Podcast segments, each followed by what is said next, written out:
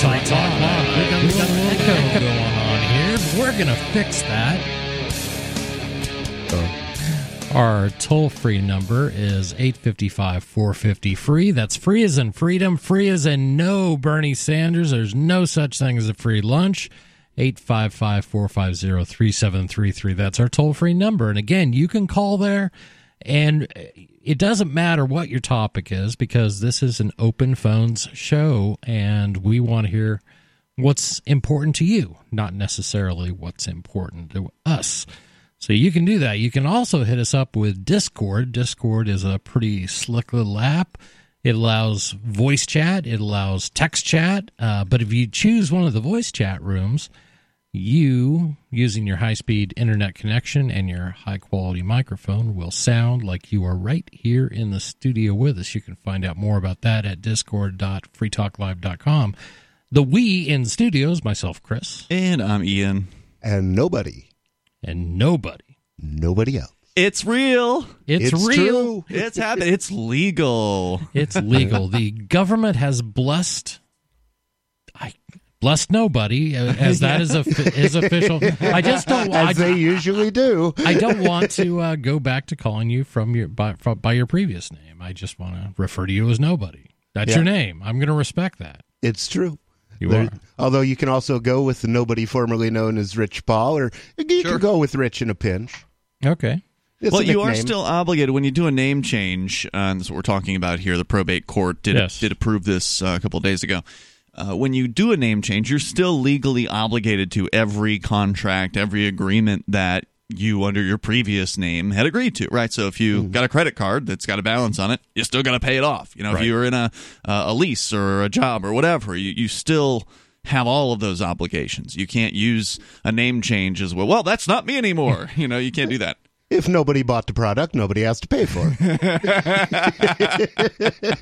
We are going to have so much fun with this. It is already fun. It was fun before this, but I thought maybe that the judge would cook up some kind of excuse. I really thought they would too. And what a pleasant surprise that it was as I understand it, I couldn't make it. Our plane came in late. It was 3 hours delayed. Otherwise, I would have been there.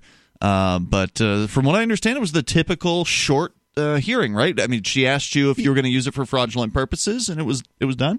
Yeah, the only thing that was atypical is that they brought me into a courtroom by myself, just me and Chris, and the other people who were waiting just waited until we were done, and then they let everybody else into the courtroom. Now that is different. So the other people who were there also for name changes were waiting outside? Yeah. That is different. It was really interesting, and I don't know if it's because they didn't want me to be seen not standing, or because they were concerned about other people's privacy with the camera present, or what. But I've never seen that done before. Yeah. And to be clear, not standing, to say for the the judge has entered the room, everyone stand. Well, there's nothing illegal about not standing. Well, it depends on who you ask and what's going on. Technically, the judge can hold you in contempt. Oh, that's for not standing. Then let me put it a different way. In the city of Keene, New Hampshire, where the show is broadcast from, people have been holding the judge in contempt for an awfully long time, and they're just kind of used to it.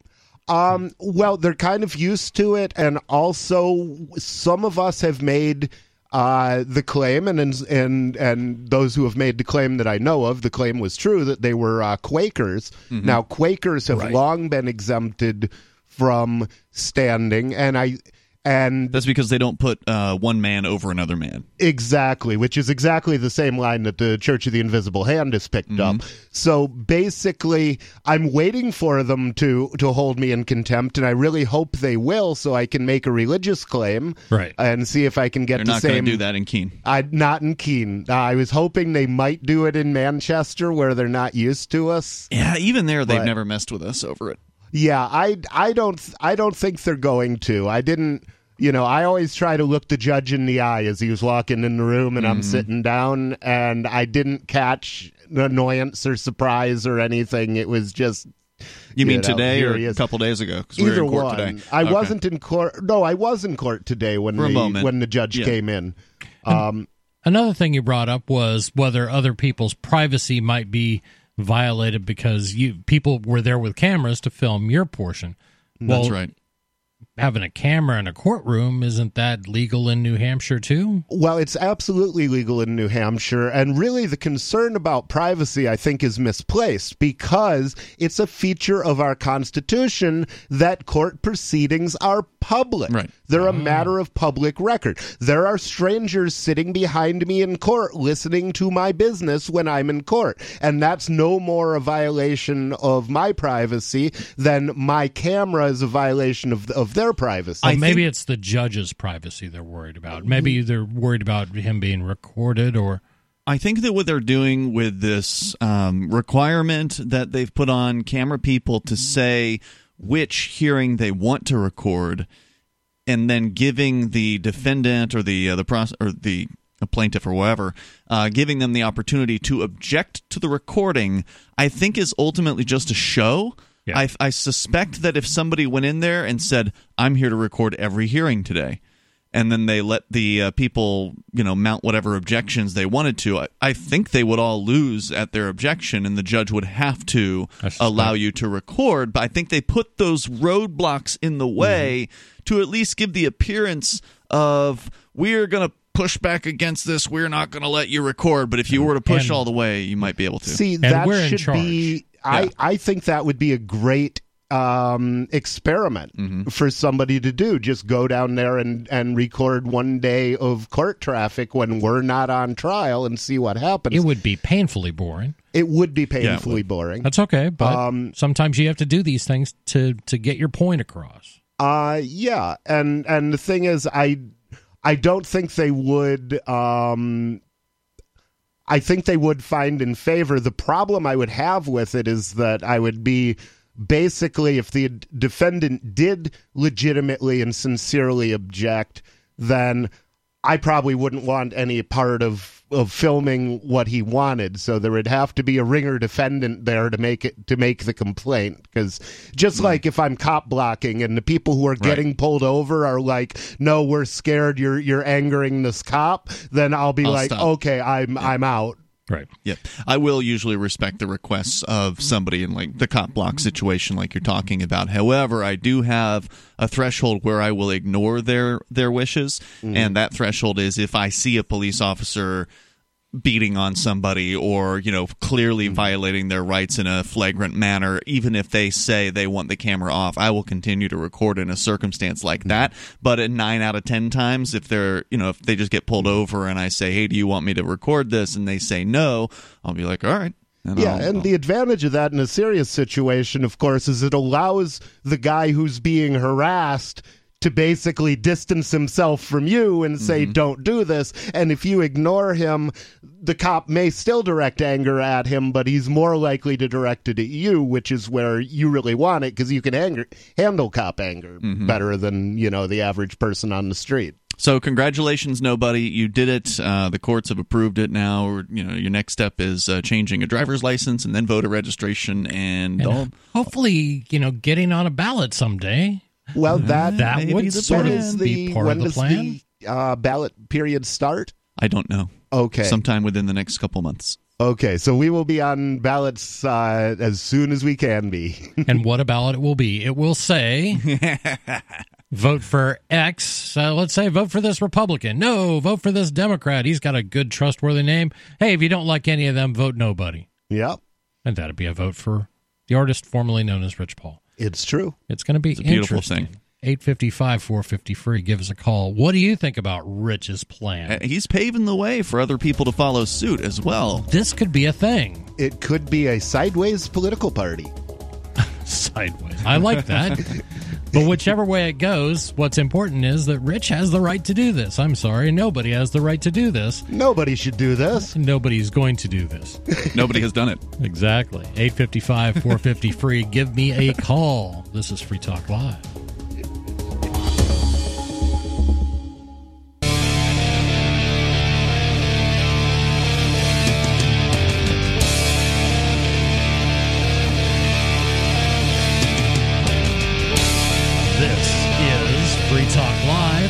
855-450-FREE. That's free as in freedom. That's our toll-free number. Jeez, I'm losing again. No, that's all right. Just lost your lips and you can't do a thing with them? It's the damnedest thing. 855-450-3733. There we go. I think I got it. That's our toll-free number. That's how you can get on the radio and tell us what is on your mind. But what's on my mind right now is local.bitcoin.com.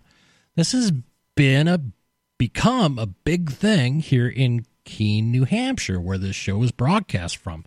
There are a number of people actively trading and selling Bitcoin Cash, in not involving a traditional exchange, not involving anywhere that I had to turn over all my information, nowhere that required a know your customer check or a anti-money laundering law check or anything like that. If I communicate with other people who are looking to buy or sell Bitcoin Cash, I communicate directly with them, and I transact directly with them. All my communications are encrypted, which is important. Bitcoin.com has launched a trading platform at local.bitcoin.com, allowing you to buy and sell Bitcoin Cash via dozens of payment methods like PayPal, Venmo, bank deposit, remittances, or meeting in person with cash. There are no ID requirements to sign up for and use the site, and all communications between buyers and sellers are encrypted. By the way, I want to point out that some of these payment methods will cut your butt off if they decide they don't like you, and if they catch wind that you're selling crypto or buying crypto, that may be enough reason to have both PayPal and Venmo, and maybe some of the other ones. I don't know which ones are real choosy about that, but certainly PayPal and Venmo do not like Bitcoin transactions. Rich, you just lost your account today. Yeah, both my PayPal and my Venmo account are now closed. I'm scared they're going to close my PayPal account too.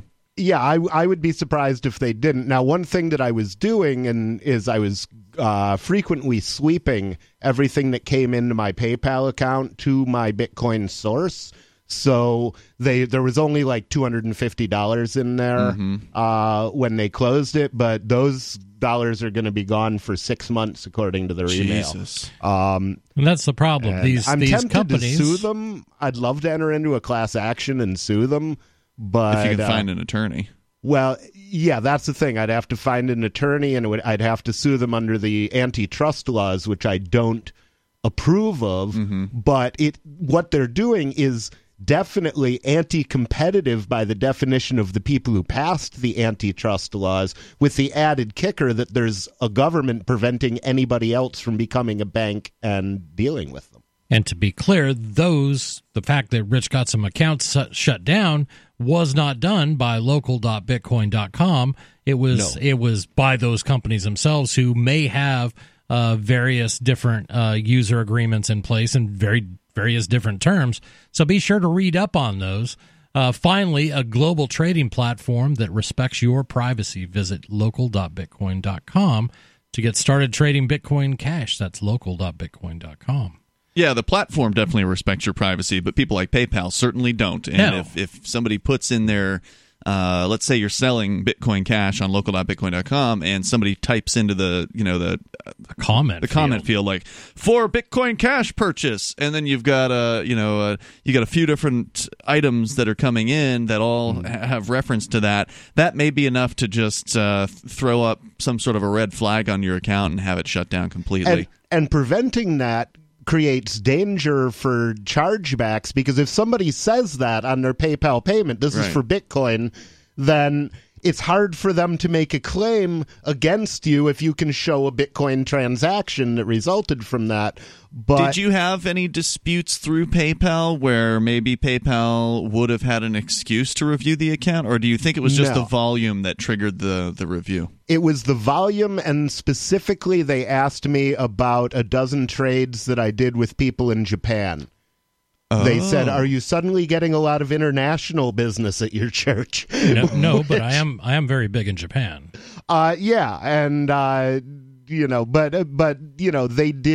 there were apparently some payments that had BCH or BTC Yep. And they just flag. That's part of the algorithm. Goes through and looks for that stuff. And whose fault is this? Same thing with Iran, by the way. Absolutely. Do that. Whose fault is this? This is government's fault. Yeah. Mm-hmm. These companies, PayPal would love to transact as many legitimate transactions as PayPal can because they get a little cut out of each one of those.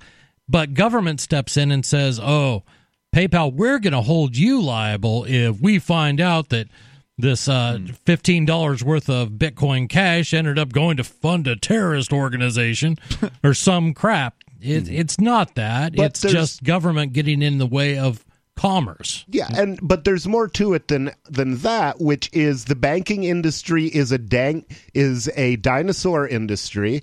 It is an industry which has stagnated for the last 100 years due to government protection from innovation, right. And they want to protect themselves from a younger, newer, better competitor that will eventually eat their lunch. Yeah. And to PayPal's credit, they were an innovator for a time. I mean, they were probably one of the first, if not the first, major online payments platform. They were web money. That was a new concept. We had never had such a thing. You could send money over the internet. Wow. Well, now you have things like Bitcoin and other similar cryptocurrencies. It's interesting because people say, well, it's like having a Swiss bank account in your pocket. It's not. Bitcoin is not having a Swiss bank account. It's having a Swiss bank in your pocket. Mm-hmm. And that's the difference. Charge. You are taking all the power away from the banks, and they don't like that. They hate it. Yeah, I really see a cryptocurrency as almost being more similar to a bank than a currency in terms of the business model of the thing. It absolutely is. We're going to go to the phones where we've got George calling in from Pennsylvania. George, you're on Free Talk Live. What's on your mind? Hey, this is George. Hi, George. Hi, George. What's up? I wanted to talk about the people storming Area 51. Okay. When is this supposed to happen? All right, so they said it was September 20th. Okay. When it was supposed to happen. So, got it. I mean, I just don't understand their rights and what the rights that the government has. Like, because they said that they're going to defend the place, but are they going to take down, 500,000 people or so, or like what? Well, that's always the question. I'm going to go out on a limb and say there's not going to be 500,000 people there. That would be a catastrophe. I just thought you guys would know. Well, it's interesting. More than I do. Think about it. What have we seen that's similar to this, where the government says, no, don't come, or, we'll meet you with all this force? Well, how about the Bundy Ranch? Right, that's what I was thinking. Here we go. Yeah. Well, I mean, to me, I just think all those people are a bunch of fags.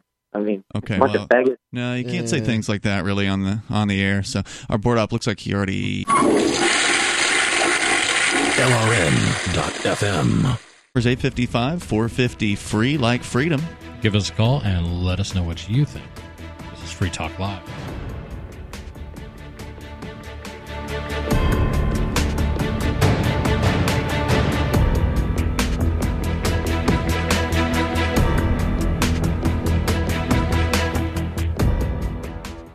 I want to tell you about my favorite cryptocurrency wallet, Edge Wallet, at edge.app. Edge is the wallet I use more than any other, and that was true long before Edge Wallet became a sponsor of Free Talk Live. Edge Wallet allows you to buy, sell, trade, and securely hold your cryptocurrencies, including Bitcoin, Ethereum, tokens, Monero, Ripple, Dash, Bitcoin Cash, and more. It's available for both Android and iOS, and you can download it via the Play or App Store or via Edge Wallet's website, edge.app. Secure your freedom with Edge Wallet.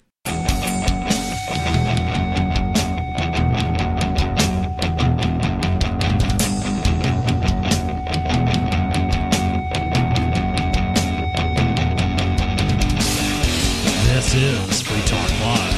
855-450-FREE. That is our toll-free number, 855-450-3733. That's how you can call us up and let us know, what you think about what we's talking about. Right now, we've been talking a little bit about cryptocurrency, and we're going to get into that a little bit more, but there are lots of topics, a lot of things going on in this country and around the world that probably deserve to be talked about, and it may be important to you, and we might never touch on it unless you let us know that it is important. Absolutely. Best way to do that is call in. Absolutely. We'd love to hear from you.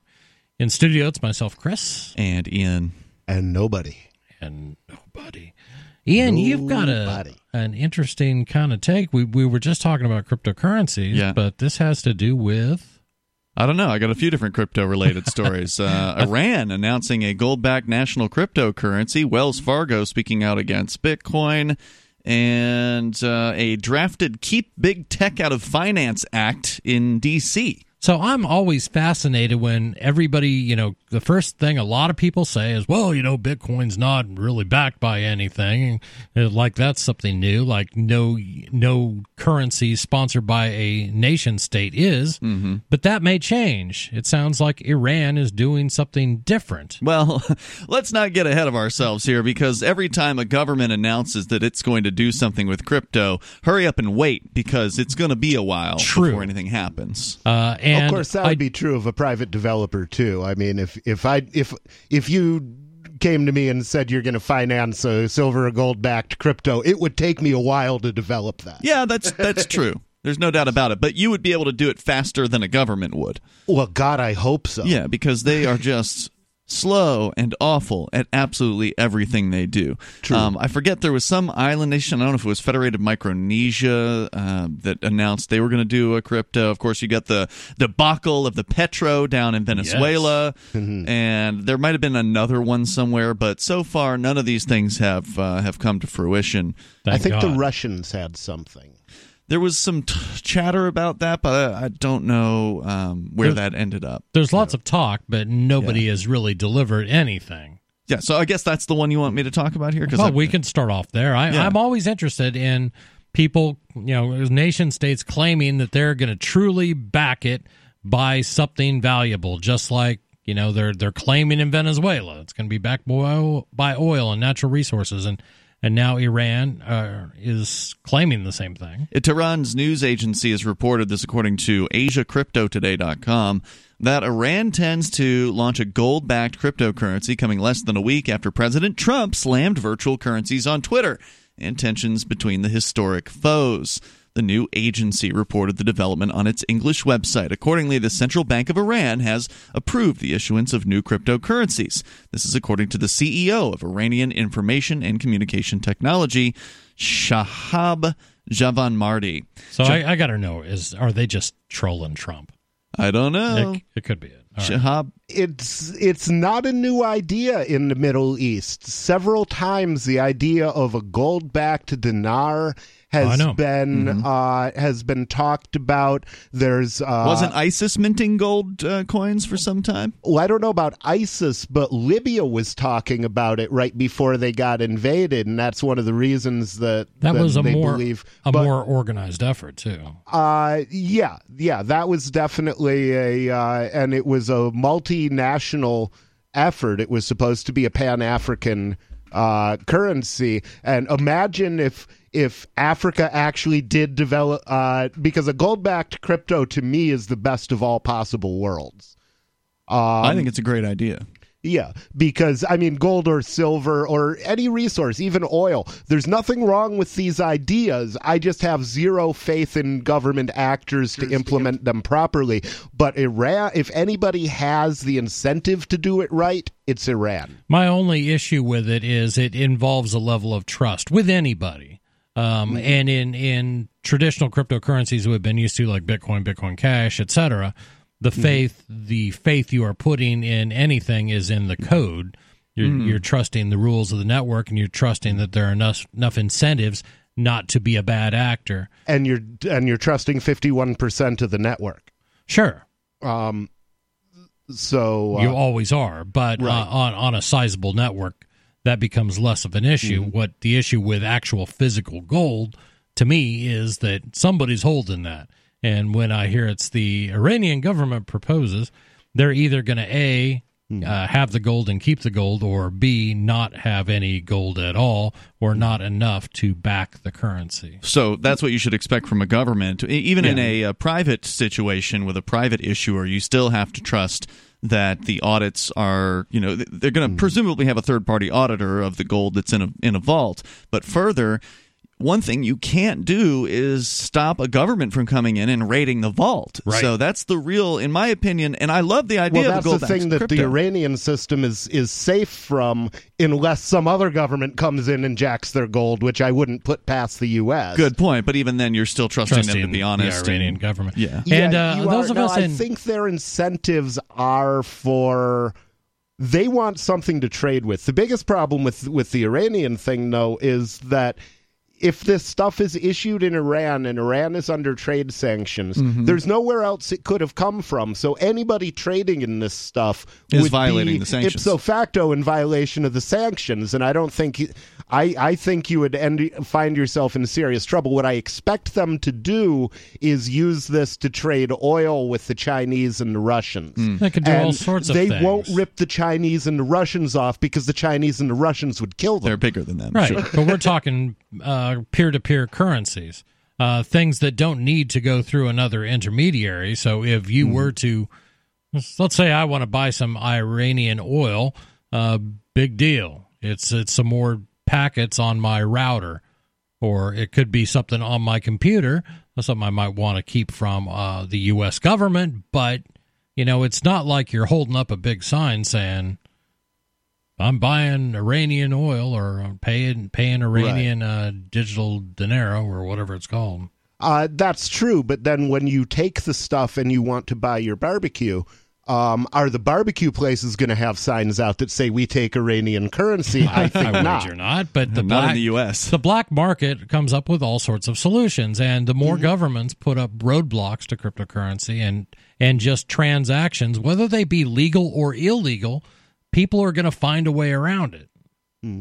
Yeah, I mean, the only advantage I see to the Iranian currency is that it's safe from at least the government in the place that issues it, more or less. They're not they can't really raid themselves and jack their own gold, but it's got so many impediments that I think if a bunch of the mints got together and started issuing a silverback cryptocurrency, I think that is really the best thing, because it could be, if not decentralized, at least a federated network of people trading gold and silver for coin. And so it's at least polycentric, and that gives the federal government doesn't have very much reason to come in and bust mints for having silver. Could we call it the Libra? I'm just kidding. I hope not. The Libra is the Facebook coin, and it is encountered all sorts of challenges from the U.S. government, from governments around the world. Oh my God, no! We can't have Facebook in charge of our money. My God, that would be as silly as trusting governments. Excuse me, I didn't mean to say that. Can you please strike the record? No, it's the idea that one person or one organization can control your money. And that's the problem with the Facebook coin, Libra, and that's the problem with the U.S. dollar and with every other currency around the world. We need to get out of this idea that we need someone's permission and somebody controls access and the rules around our currency. I got more about this. The same is true of Amazon gift certificates. It's just Amazon always plays straight with them, so we don't notice. Isn't that amazing? Our government doesn't. 855-450-FREE. What do you think about this Iranian cryptocurrency? Does it sound interesting, or are you going to poke holes in it? Give us a call, 855-450-FREE. This is Free Talk.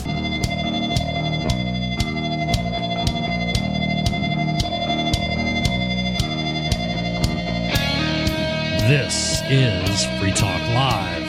855-450-FREE. That's our toll-free number, 855-450-3733. That's how you get in touch with us. That's how you let us know whether we're on the right track or whether we're just blowing smoke. We're way off base on a topic. Let us know. We don't mind. We just like to have conversations with you, our listeners. But I also want to tell you about HelpMeTakeBitcoin.com. These folks do a bang-up job at helping regular businesses accept cryptocurrency. We're talking about cryptocurrency. It's not a lot of good if we just talk about it. This needs to be used by real businesses, by real people. Do you operate a retail business, are looking for a solution for point-of-sale cryptocurrency acceptance, it's never been easier. Thanks to HelpMeTakeBitcoin.com. There is no paperwork, no approval process to open an account. So if you already, easy. It's almost. It seems like I must have missed something because I'm already accepting cryptocurrencies. Where are the hoops? Right. What, hold on. Where's the, I got approval by my government? There's nothing like that. No paperwork, no approval process to open an account. If you already have a tablet at your cash register, you got one you can throw there, you're almost done. Just visit helpmetakebitcoin.com and follow the simple steps. Within moments, you'll be accepting cryptocurrencies like Bitcoin and Dash at your store. Get started now at helpmetakebitcoin.com. That's helpmetakebitcoin.com. I've never, this product is so simple. You use it at your store. I do. And just the other day, we had a new mover here to New Hampshire, and he came in the store for the first time. Somebody, I'd known his name from being online, but I never met him. And he wanted to buy a T-shirt, and was like, I'd like to use crypto. Can I do that? And I'm like, oh, yes.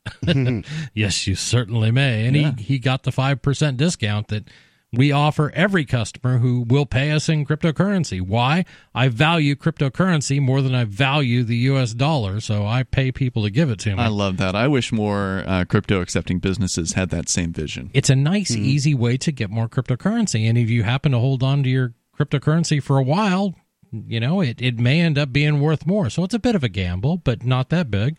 Right, it's not probably more than 1% of your sales every month, right? No, and not today. Yeah, but every year it increases. That's good. We get more and more.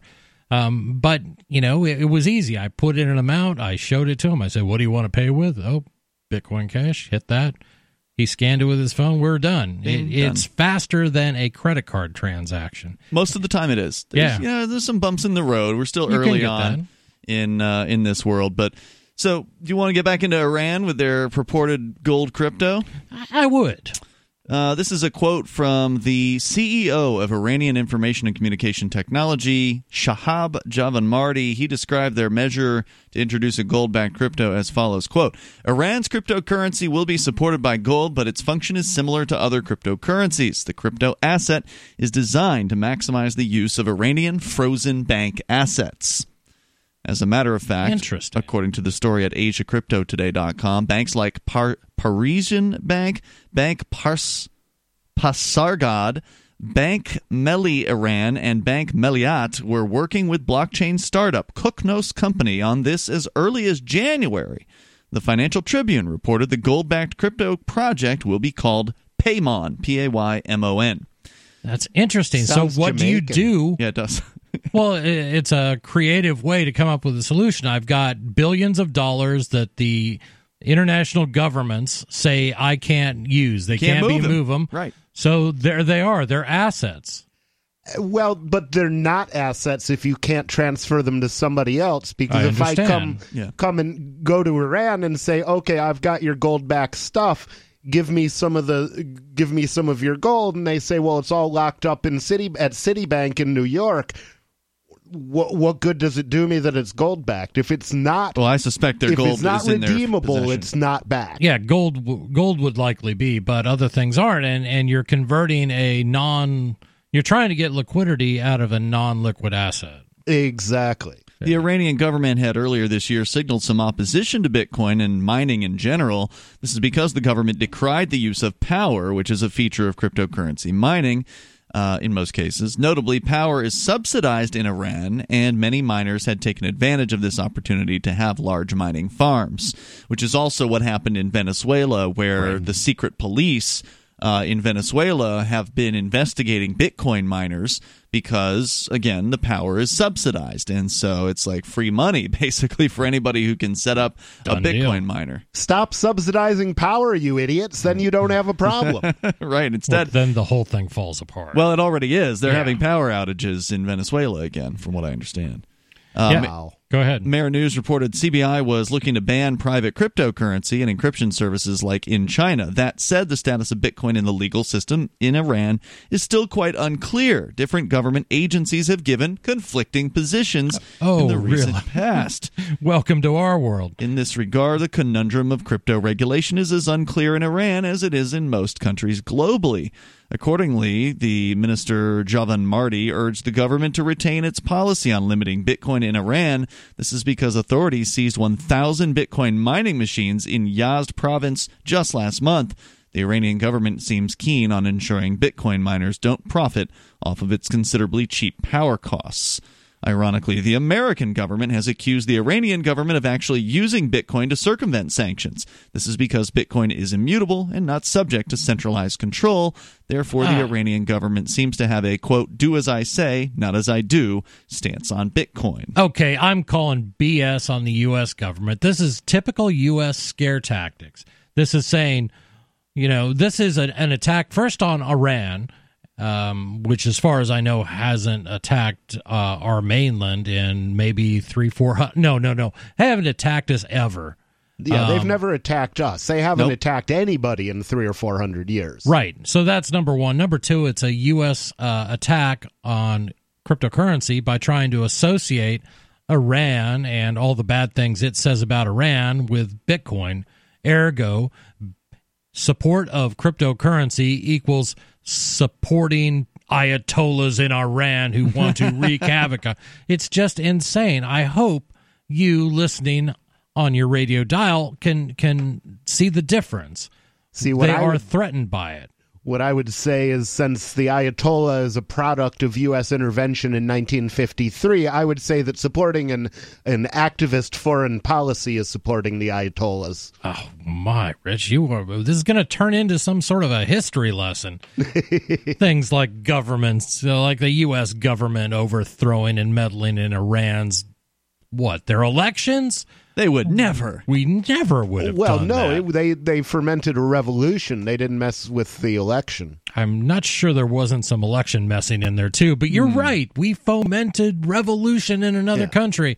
And that's supposed to equate to Russia, dear God, running some Facebook ads. Unbelievable. Wow. So I'm curious. I just want to know, which government will be the first? Because presumably, if they throw enough money at it, if they hire enough programmers, they're going to screw it up. It's going to take forever. It's going to be a boondoggle. But maybe one government will get it off the ground. Kind of like in the same way, the space race did, if you believe it, allegedly get one of the governments to the moon before the other one. So maybe there will be some level of competition between governments, and one of them will be successful at this. I think it's going to be the U.S. government. Really? Yeah. Not for any of the right reasons. Not have they announced a plan or anything? No, but this is why I think it's going to happen, that they are, they're making all these overtures. Everything is bad. You can't use that. You can't use that until you get the e-dollar. Right. This is what is going to, this is crypto done the right way. The longer they wait, the further these other efforts are going to get. I mean, I don't know. I don't see why you think they're going to be first at it. And the thing is, the crypto dollar already there. The crypto dollar would be a huge improvement over the existing dollar, because without financial institutions, there would be nobody to say you can't transfer that to buy or sell crypto. I'll wager there's a plan involving, like the NIST and all the government standards organizations and Wall Street and everybody to lay down the plan to how the e-dollar will roll out. Mm-hmm. And it will be the least freedom-friendly thing you can imagine. Yeah, sure. All we need is enough. Basically, the only thing it's needed for is for the ability to turn dollars into something cryptographic so they can be traded for a real cryptocurrency. The government's only goal in this is to increase a surveillance state. It is nothing to do with its use or anything like that. They want to get rid of cash. They've been clear. Most of the time the government fails to do what they want to do. They instead produce unintended side effects. This is true as well. They do very well at increasing surveillance like all good dictators. 850 free, 850 Woo. Oh, man. Put that drink away. I should. 855-450-FREE. This is Free Talk Live. He's not drinking. Hey, everyone. This is Charlie Shrem. You've seen me on the Netflix documentary, Banking on Bitcoin, and the new best-selling book, Bitcoin Billionaires.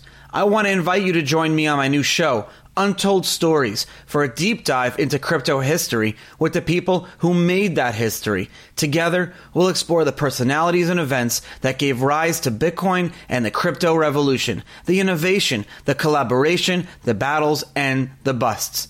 You'll have a front row seat to the early days of crypto up to today, and you'll hear from the folks who lived through it and survived to drive this movement mainstream. Untold Stories looks back to reveal what inspired some of the greatest minds on Earth to come together to create this technology and change the future for everyone. So join me and my guests, the techies and the traders, the entrepreneurs and the innovators, as we explore our past and understand what that means for the future.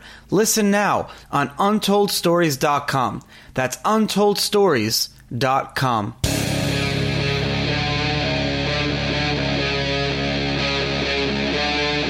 Free Talk Live. This is Free Talk Live, 855-450-FREE. That's our toll-free number. That's 855-450-3733.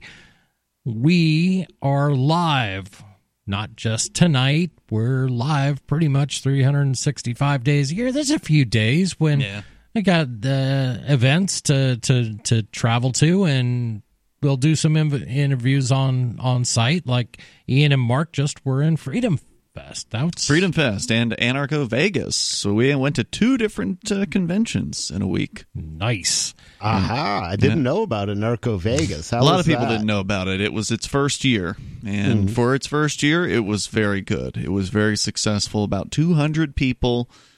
Which is bigger than Keenvention was. I think the entire time I threw Keenvention. So right out the gate. They broke even on year number one, which if you can throw a convention and cover your costs, you've had a successful first year. But did they have the quality of keynote speakers that Keenvention did? The quality of keynote speaker? Yes, okay. of Keenvention. I mean, Keenvention had some great keynotes. I mean, there's no doubt. I'm just thinking back, there were some exemplary people on that. Oh, yeah. You're referring to yourself. Yeah, of course. Yeah. Well, I mean, Anarcho Vegas didn't have me, and so that's a drawback. But for a very reasonable price, they could have me next year. Yeah, it's good to see these things turn up, and it's good to see people putting the effort into putting something together to attract liberty-minded people, to get them together and talking about ideas, and that's sweet. Yeah, they had a nice little Free Ross auction the night before, so it was only a one-day, mostly like an afternoon event. It didn't start until noon-ish, right? And it went till about 6 or 7 in the evening. But the prior night, they had a party at, I think it was Joby Weeks' house. I don't know, people that know the crypto community probably know that name, but threw a nice party with, I would say, a solid 40 plus people in this guy's house, a relatively small place to hang out. And Lynn Ulbricht was there from Free Ross, the mother of Ross Ulbricht, the founder of the Silk Road, the underground drug marketplace, who's now in a prison cell for the rest of his life, plus 40 years, 2 life sentences plus 40 years.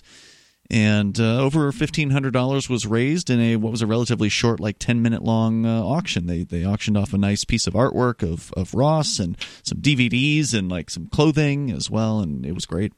So is this a trend where every liberty-oriented convention, get-together, whatever, they're going to have a free auction? Ross auction? I love that idea. Yeah. I hope they do. The one at the Porcupine Freedom Festival, which is like a 2-hour-long auction, like a real auction, brought in over $10,000 for Free Ross. And these are great. This is more important now than ever, as the Trump administration has decided that, we got some people we ought to be executing. What? This is breaking news the last couple days, really? But basically the Trump administration is saying we've got all these people still on death row. We need to make some room, and they've already released the names of the first 5 people that will be executed at the federal level. Whoa! Will be executed by the end of 2020. They're going to begin in this year and going into 2020. Not a good thing. It's a horrible thing, and I can't for the life of me. If you are pro-death penalty, I'd like to hear from you. And just a little preview, I am going to counter with all the instances of people that turned out to be innocent and it was proven through DNA or through other means. There are hundreds of those incidents now. Yes. Now, to me, given the choice between being wrongly convicted of a crime and locked up for 50 years and being wrongly convicted of a crime and being immediately taken out and shot, I would take immediately being taken out and shot. Because if I'm going to do the rest of my life in prison, that's worse than being dead. And you have some experience that I can't relate to. You've spent time in jail for your beliefs. Almost a year. I've spent, a year and a half, plus a couple months here and there. That's combining all the sentences together. Yeah, combining everything together, because I did a year for the weed, 6 months for violation of probation, and then I did like 60 days another time up here, and I did 30 days back in Ann Arbor. Well, it's interesting that they're looking to put people to death, Chris, because on the other side of that issue, they've been releasing people from the federal prison system. There was news while we were in Vegas, I put it in my show prep somewhere here, about the First Step Act, which listeners may recall. Sure. That this thing was passed during the Trump administration. Trump supported it. He signed it. And now they are beginning to release a set of several hundred, if not a few thousand prisoners, and hundreds of them are drug-related convictions. So on one side, you've got a minor bit of prison reform at the federal level that's actually turning people loose, and then which we support, I think. I don't speak for all of you guys, but I'm pretty sure we all support this. But then on the other side of it, they're killing people. Yeah, this makes me suspicious of a little bit of politics going on. Trump may be playing to his base, going, look, we'll kill some bad guys, but you got to let, But we're letting some out. Right, yeah. Right. Well, and, just to play devil's advocate here, the idea of democracy is you do what the people who voted for you want you to do. So now I don't think democracy is necessarily a good idea, but in theory, that's what they're supposed to do. So to say he's playing to his base is almost to say he's being an honest politician, to the extent that a politician can be honest. Yeah, I think that's an oxymoron. I do think that he's just playing this as, this is what I'm going to do, and it sucks. I find it disgusting and reprehensible that you would dare play politics with people's lives, even if they are bad people, or even if they broke a law. And I was reading some of the cases of people that are on death row, and a lot of the cases sound a little questionable to me. For example, I'm not going to be able to recall the details of all of them, but there's 62 people on federal death row right now, and believe it when I say they don't all sound like cut and dried cases. What are the 5 cases in general? Did you look into those? I didn't. I just kind of caught the headline before I made it into the show, and I didn't bring in a story about it other than just an overview. Okay. But first, we're going to go to the phones where we've got Justin in Arkansas. Justin, you're on Free Talk Live. What's on your mind? Hey, what's going on, guys? Hey, we're doing a radio show. What's on your mind? I think it was Chris that mentioned, I forget the lady's name that was arrested for running an underground drug ring. I don't know if it was a lady. We were talking about the Silk Road, which was Ross Ulbricht. Oh, Silk Road. Yeah. No, but, come on. Hidden Wiki has far surpassed anything that Silk Road ever did. Hidden Wiki? Well, can you tell our listeners what that is? Okay, well, you guys are familiar with the Tor browser that Silk Road was... Oh, yeah. Like, you couldn't access it. Okay, well, vaguely. Hidden Wiki now is pretty much like if Tor had Wikipedia, that's Hidden Wiki. So, But all the Hidden Wiki does is link to other sites. It doesn't. The Hidden Wiki does not have a drug sales section where you can list and purchase drugs. So you could you could find them there. Absolutely does. It does? It absolutely does. Really? Yes. I had no idea. Absolutely. I just thought it was a links page or whatever. For our listeners who may not know what the Tor browser accesses, it accesses this thing called the Onion Network that is, some people will call it the dark web. Does it sound scary? Or deep web. Deep web. Right. Deep web's probably more accurate, but in reality, it is. There's more data there that cannot be found through Google than you can find through Google. Absolutely. Yeah. So please, hold on. Yeah, if you want to hang on, a little bit more, we'll keep you on the line. We can hold on for just a moment. 855-453. What do you think of this dark web and online drugs? Oh my God! The reality is terrorism. You can't stop commerce. If you make certain things illegal, people are going to find ways around it. The government is not learning that. 855-453. This is Free Talk Live.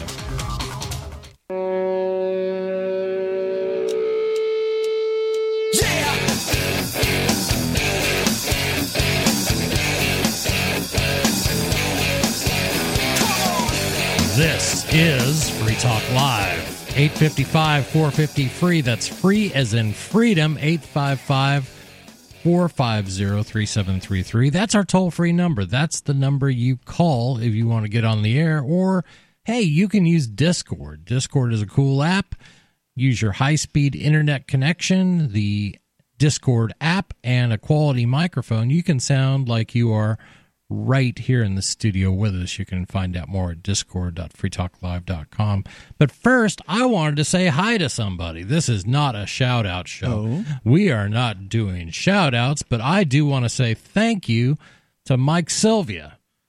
We don't do requested shout-outs. But we do shout-out to our amplifiers. We do, and he is an amplifier. What is an amplifier, you may ask? An amplifier is somebody who has made a pledge to support the ideas of liberty here at Free Talk Live. Mike is a platinum amplifier, which means he is made a pledge to donate $25 a month, and that is really, really cool. Above and beyond the call of duty, we only asked for $5, but man, thanks. Yeah, it's awesome. That money goes towards getting us on more radio program, more radio show, more radio stations. Jeez. You guys have been gone for a while, and I've just been sitting at home not doing radio, so pardon me if I'm a little... By the way, Mike Sylvia is an A-plus rated state representative from the New Hampshire Liberty Alliance here in New Hampshire. So not only is he a Free Talk Live listener, he's also one of the best. In fact, he won last year the Liberty Legislator of the Year award. Mm-hmm. So one of our listeners is one of the top... liberty-friendly state reps in New Hampshire, which is pretty awesome. Yeah. And $25 a month is more than he makes in his paycheck for state representative. That's true. And he got me to wear a tuxedo. That's true. I remember that year. It was at the 420, right? Yeah. When he said if I would wear a suit, he would show up and smoke with me. And he did. He doesn't even normally smoke. Right. But so I said, if you're going to come and smoke with me, I'll show up in a tuxedo, and which I did. He honored his word. And not only did he smoke cannabis on the steps of the State House, we got a picture of him doing it, which was pretty awesome. So picture me. I just moved to New Hampshire. I hear there's going to be a 420 rally. Not really sure what to think. And one of the first people I meet is Mike Sylvia, state representative. He's got his name tag on there. He's wearing a suit. He's a nice guy. Yeah, super nice. And then, a couple minutes later, I'm looking at the stage, and Mike's up there token away. Yep. And I'm like, good for you. And speaking. And speaking. And that's so important to have them, to have them voice their support for us directly also. Yep. Mike is not afraid to take on the challenges we have in the Liberty community, and some even that he's faced personally. Right, he's going to court this fall because the town of Belmont is coming after his property. Still on that thing. It's amazing, but he'll stand up to him, and we need more people like that in this world. I intend to go and support him at that trial. Yeah, showing up at people's trials is, it really does, well, for one thing, it's very heartening for the activist to know that people care when he's putting his butt on the line. But also, I think it will have some impact on the proceedings. Exactly. And if anybody thinks that the fight for liberty is a short game, that's completely wrong. It's going to take years, but we're going to get there. So be like Mike. Join the AMP program at amp.freetalklive.com. Please. It makes a big difference for us. Absolutely. We're going to go back to the phones where we've got Justin holding. Justin, you're on Free Talk Live. You still there? Yes, sir. I'm here. So, Justin, you were saying that the Hidden Wiki, which is a Tor website, meaning that it's on the what they call the dark web, that there were ways to buy and sell illegal drugs on the Hidden Wiki? I thought it was just a list of links. No, pretty much anything. As a developer myself, like, let me just give you the crash course in web development. You set up your HTML, your CSS, JavaScript, if you have any. And then after that, but you push that to a server, right? Uh-huh. The server is not correlated with Google at all. So after you have this wonderful product, you have to tell Google, hey, you need to crawl my product. Okay. So with a spider? That's a whole nother... Right. Exactly. That you have to have a robot file. You have to have a. What does that have to do with the dark? Or you have to be linked to by a site that their spider already covers. Sure. Because the way a spider works is right. It reads a page, it finds all the links, and then it crawls all the links. But what does that have to do with our discussion about the Hidden Wiki allegedly having drug sales on it? Well, It would be easy enough, and that's exactly what Tor is built on. Like, the URLs that all Tor is built on are hashed. So, you know, like if, for example, your Silk Road, okay, right? It wouldn't be silkroad.com or anything like that. It would be hashed. Yeah, what you're referring to is when you're on Tor, the website URLs are very different from your typical URL. Normally, on the regular web, you want your URL to be memorable, freetalklive.com. In the case of Onion URLs, they're almost always a jumble of letters and numbers. Sometimes they seem to manage to put some words in there, but it's always a jumbled up bunch of letters and numbers. What it looks like to me is the same sort of results you used to get from Bitcoin addresses when people would generate a whole bunch of them and then grep for patterns they wanted. Yeah. I think that's what's going on. Well, now, here's what I want to know. Look, you called in to say that you can buy and sell drugs on the Hidden Wiki. I'm on the Hidden Wiki right now, or at least a site that's purporting to be the Hidden Wiki. Where do I find the drug sales section? Because I'm looking through here and I don't see anything about that. Are you on Tor? Yeah, that's how you get on the Hidden Wiki, is you have to be on Tor. Well, not necessarily, but... well, there may be a mirror of it on the regular web, but regardless, I'm just asking, you know, where do you go? Because it's just a wiki. Like, for listeners that aren't familiar, a wiki is a user-editable database, basically. To answer your question, there's a section that says financial services. Is that correct? I see it, yeah. And it's like... You can buy debit cards or PayPal accounts. Those are, that's highly illegal. Yes. Yeah. Okay. Huh. Right. Okay. It should be like 2 or 3 down from there. Mm-hmm. Yeah. I think what you're referring to is a list of links. Okay. So what you're talking about, the Hidden Wiki is just a website that has links. There's not any way to buy and sell drugs on the Hidden Wiki. Or anything else. Anything else. No. I'm not accusing Hidden Wiki. I'm just saying, like, if how to find them needed it. That's right. Okay. Well, you weren't. I'm sorry. It wasn't clear. Away. It sounded like earlier you said that there was a section of the Hidden Wiki allowing people to buy and sell drugs, and that's not the case. I am, of course, it's not. I'm not trying to say the Hidden Wiki is the new Silk Road. No. I'm saying that. In fact, if you want a better link, if you want a better set of links, and thanks for the call tonight, man, I appreciate it. If you want a better set of links, go to dark.fail. Right now, I think that's probably the best website. It's a ClearNet site, but it's got a current set of good links to all of the active underground drug marketplace sites. So I would recommend that one, dark.fail. Oh God, Free Talk Live told people how to buy drugs. You can do it on your own, folks. You can buy legal things there, too. This is Free Talk. Do you operate a retail business and are looking for a solution for point-of-sale cryptocurrency acceptance? It's never been easier thanks to AnyPay.Global. There's no paperwork or approval process to open an account. If you already have a tablet at your cash register, you're almost done. Just sign up at AnyPay.Global, drop your personal crypto wallet addresses in our setup page, and then load our app. That's it. You're accepting cryptocurrency like Bitcoin and Dash at your store. Get started now at AnyPay.Global. That's AnyPay.Global.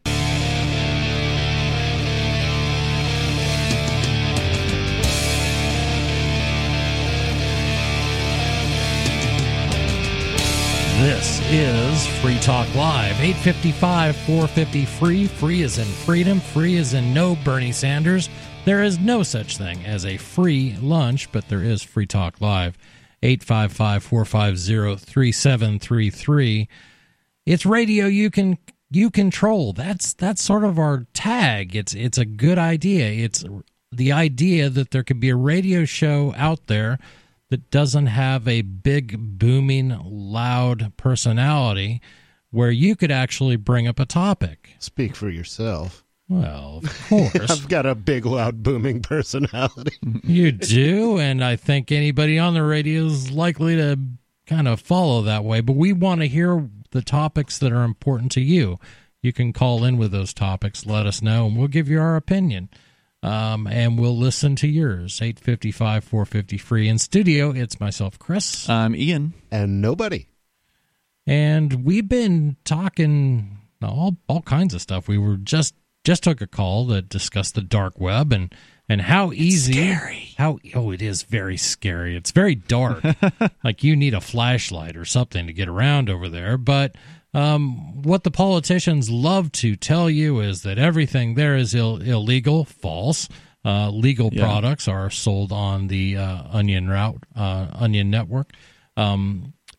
It's a misnomer. If you believe that all drug sales must come from the dark web, that's false. Most drug sales are conducted on street corners. If you honestly believe that that this is where people transact in secret cryptocurrencies to get away from the government, that's incorrect, because most drugs are bought with U.S. $100 bills. If you want to know what most dealers like to deal with, it's U.S. $100 bills. So the good dealers will take crypto. Although there was a story, I think it was within the last couple of years, that they did a survey of drug users in, I think it was Great Britain, and I believe 25% of them said that they had purchased drugs on the darknet. Wow. That's impressive. I was impressed with that, yeah. It is, and it takes a little bit of technical know-how to just get there, to just do it, to use cryptocurrency, there's all these things. There's a learning curve, big time. So evidently... Because not only do you have to know how to use cryptocurrencies, right, but you also have to be able to get on the dark web, which again, requires installing. It's easier now than it's ever been. I mean, you pretty much go to download what they call Tor browser, and there's one for Linux, there's one for Windows, etc. You download that, and you open the program, and you're on. I mean, it's not that hard to get there. Then you have to figure out where to go, and I said dark.fail is a good site to list a bunch of the active drug underground marketplaces. And again, it's not all drugs on these marketplaces. There's some legal items that you can purchase there. And again, some drugs are legal in some places that aren't in others. So, for instance, Jamaica, it is legal to have psychedelic mushrooms, as I understand it, in Jamaica. It's legal in a lot of U.S. states to have cannabis. Right. Mm. So just because it's illegal someplace doesn't mean it's illegal in all places. This is true. And here we have the failing of a one-size-fits-all federal government that's trying to lay down laws that apply to 320 million people equally and fairly. It doesn't, and I don't think they make any bones about it. Oh, yeah, and the third thing you need to know. So not only do you need to know how to use crypto, and preferably Monero if you want to keep your privacy, which is more complicated, a little more complicated to learn than just Bitcoin. Not only do you have to know how to be on the dark web, but also you really ought to know PGP. You ought to have some experience with what they call pretty good privacy. It's an old standard from, I think, the 90s or something like that. Yeah. Created it's been around longer than that. Yeah. Phil Zimmerman famously wrote that program, and the government came in and said, no, you cannot export PGP software. That would be a national security nightmare. So what did he do? He didn't release the software. He released a book. The book had all the code to PGP. Awesome. And so he did release the software because the code is the software, right? He did, but he released it in a human-readable form, right? Which made his First Amendment case for him. Although since then, it's been found that code itself is First Amendment protected, which is one of the reasons why, in my opinion, the government in the United States will never be successful at stopping Bitcoin's spread in the U.S. because the final argument about Bitcoin, whether or not it's a currency, whether or not it's, you know, money, whether or not it's this or that, it is free speech. It is somebody, Satoshi Nakamoto, whoever that is, who wrote code. That's what it is. Spoiler, it's me.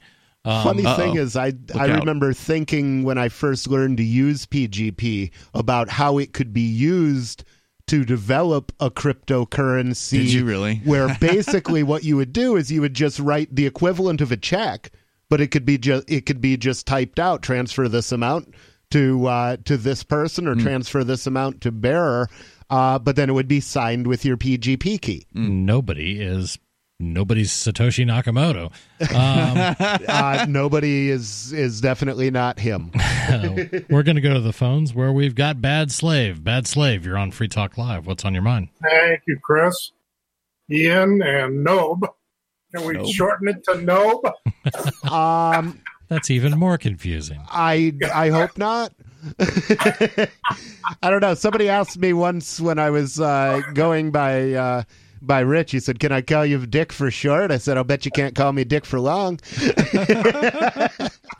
So what you got for us, Bad Slave? Anyways, our new nobody was telling me that he'd take a bullet rather than life. And I just question that. I might have a little bit more behind the bars than you do, not by much, but I got up close to 2 years at least. Do you believe it's a natural right to die? Oh, I do. I agree with that, and I think that it's silly for them to not just say, here, go ahead and take a bottle of OxyContin there or whatever, get it done, and. If you're it's save money for the taxpayer. But, I think that we got to really, really, in at least politically in New Hampshire, and I hate politics, but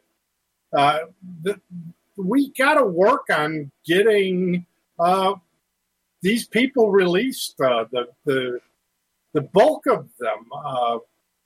I think that there's probably more than 50% of the people who are the victim of their crime is the state. And the state, I'm sorry, that's a fantasy victim, and ought not have any impact on anyone. I've always laughed when I hear the state agents claiming in court that whoever the defendant is violated the so-called peace and dignity of the state. And I just can't help but laugh that, there's nothing that's peaceful about the state, nothing at all. And they don't have any dignity either because they don't behave with any honor towards other human beings, in my opinion. Mm-hmm. Ian, the next time I hear that in court, I'm going to object loudly. Nice. And I'm going to say, who is that? Yeah. What is the state? Define the state. And also, can you prove that the state is a peaceful organization? Because if you're going to claim that it has peace, then let's see the evidence for it. I would like to call the state and put them on the stand. That's right. No, not one representative. That's not representative. I want all of the state. I want my accuser on the stand. Yes. I would also say that we would have buku evidence that their dignity lacked seriously. Absolutely. I hope you'll be at my trial, bro. Hey, thanks for the call, Bad Slave, 855-450-FREE. What do you think? Is the state of victim when you do something wrong that somebody wrote a law against? I think most of the time, no. What if you smoke some weed? Is the state suffering? No. 855-450-FREE. This is Free Talk Live.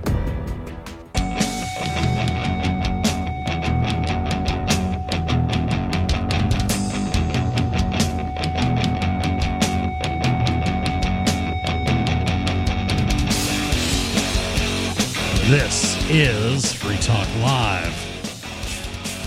855-450-FREE. That's free as in freedom. 855-450-3733. Hey, what if I told you the easiest way to get a nice, white, sparkling smile is with mud? Huh? That doesn't make much sense. But Magic Mud, My Magic Mud, certainly does. It is black tooth powder made from charcoalized coconut shells and bentonite clay. This is stuff you can just eat. You put it in your mouth, you brush with it, a black powder, and it will whiten your teeth. Matter of fact, it's clinically proven to whiten teeth. It's an amazing product, and many people here in the studio have used it to some really good effects. It's available in most health food stores, Sprouts, CVS, Natural Foods and Walmart in the natural beauty aisle. It's pretty amazing stuff, and the people that we know that have tried it have had rave reviews of it. You can save 20% off with coupon code FTL20 and going to MyMagicMud.com. That's MyMagicMud.com. Ian, you've tried it, haven't you? I've used it many a time, actually. Yes. Yeah. I have their toothpaste in the bathroom here right now because they've got different products. They started with powder, and then they added some more. And I think a lot of people, when it first came out, were amazed at the results and surprised at it. It's kind of messy. You got to follow directions pretty carefully. But I'm anxious to try the toothpaste. I have some of that at home that I have yet to try. And this is something you do once a week, not every time you brush your teeth? Yeah, Mark recommends it being occasional, like every 4 days to once a week or something like that for the powder. But the toothpaste you could use more often, I think. Yeah. Because the powder's somewhat, I think it's somewhat abrasive compared to a toothpaste. Well, Mark's a fine one to talk. Yeah. But there's the 20% off is a pretty killer deal, so check that out. Absolutely. Again, FTL20. That's the code. That's the code. Use that at MyMagicMud.com.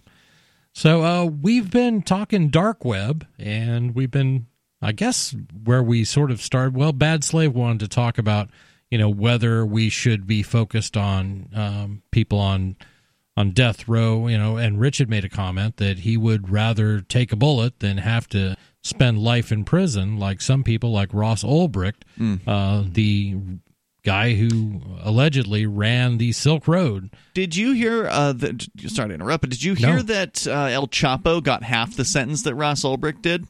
Unbelievable. That's what Lynn told me. Lynn Ulbricht, his mother, told me this this weekend. Half the sentence for an actual murderer, for an actual gang mass murderer. Yeah, gang leader. I think he was involved in the Sinaloa cartel. I think technically he's a serial mass murderer, which is a rare thing. Right. Because... And not as dangerous, according to the feds. Ross Ulbricht, who allegedly ran the Silk Road, was sentenced. He did run the Silk Road. He admitted that in trial. Okay. Yeah. Which was a stupid thing for his attorney to do, in my opinion. I still don't understand that strategy to say in the opening statement, yes, my client did this, but he didn't do it all. Yeah. Oh, that was an unfortunate trial from every direction. Yeah, I wonder if that attorney was co-opted. I don't know. Possibly. But my God, to pay $100,000 for that defense was like, oh, wow. So this guy ran an online drug marketplace, and some people, not him, some people would go there and put up various products, some of which were illegal, and make them for sale to other consenting adults. Nobody forced anybody to buy anything on the Silk Road. Now, this guy gets 2 life sentences. That means you stay in prison until you're dead, and if you are somehow resurrected and they catch you, you're still in for another life. Yeah, it's insanity. And wasn't it plus 40 years, too? Yeah, 2 life sentences plus 40 years. this guy is never likely going to see the light of day. Now, let's talk about all his priors. Let's talk about his violent priors. Let's talk about his violent priors. He must have done something else. He didn't have any. He didn't have any. No. He wasn't a killer. He wasn't a murderer. He wasn't a rapist. He didn't do anything. I don't think he'd ever been in a fight. I don't think so either. Looking at the guy, you wouldn't think so. But this gets 2 life sentences plus 40 years. El Chapo, who was a legend for the violence that he wreaked in Mexico. It was insanity. This guy kept escaping. That was famously.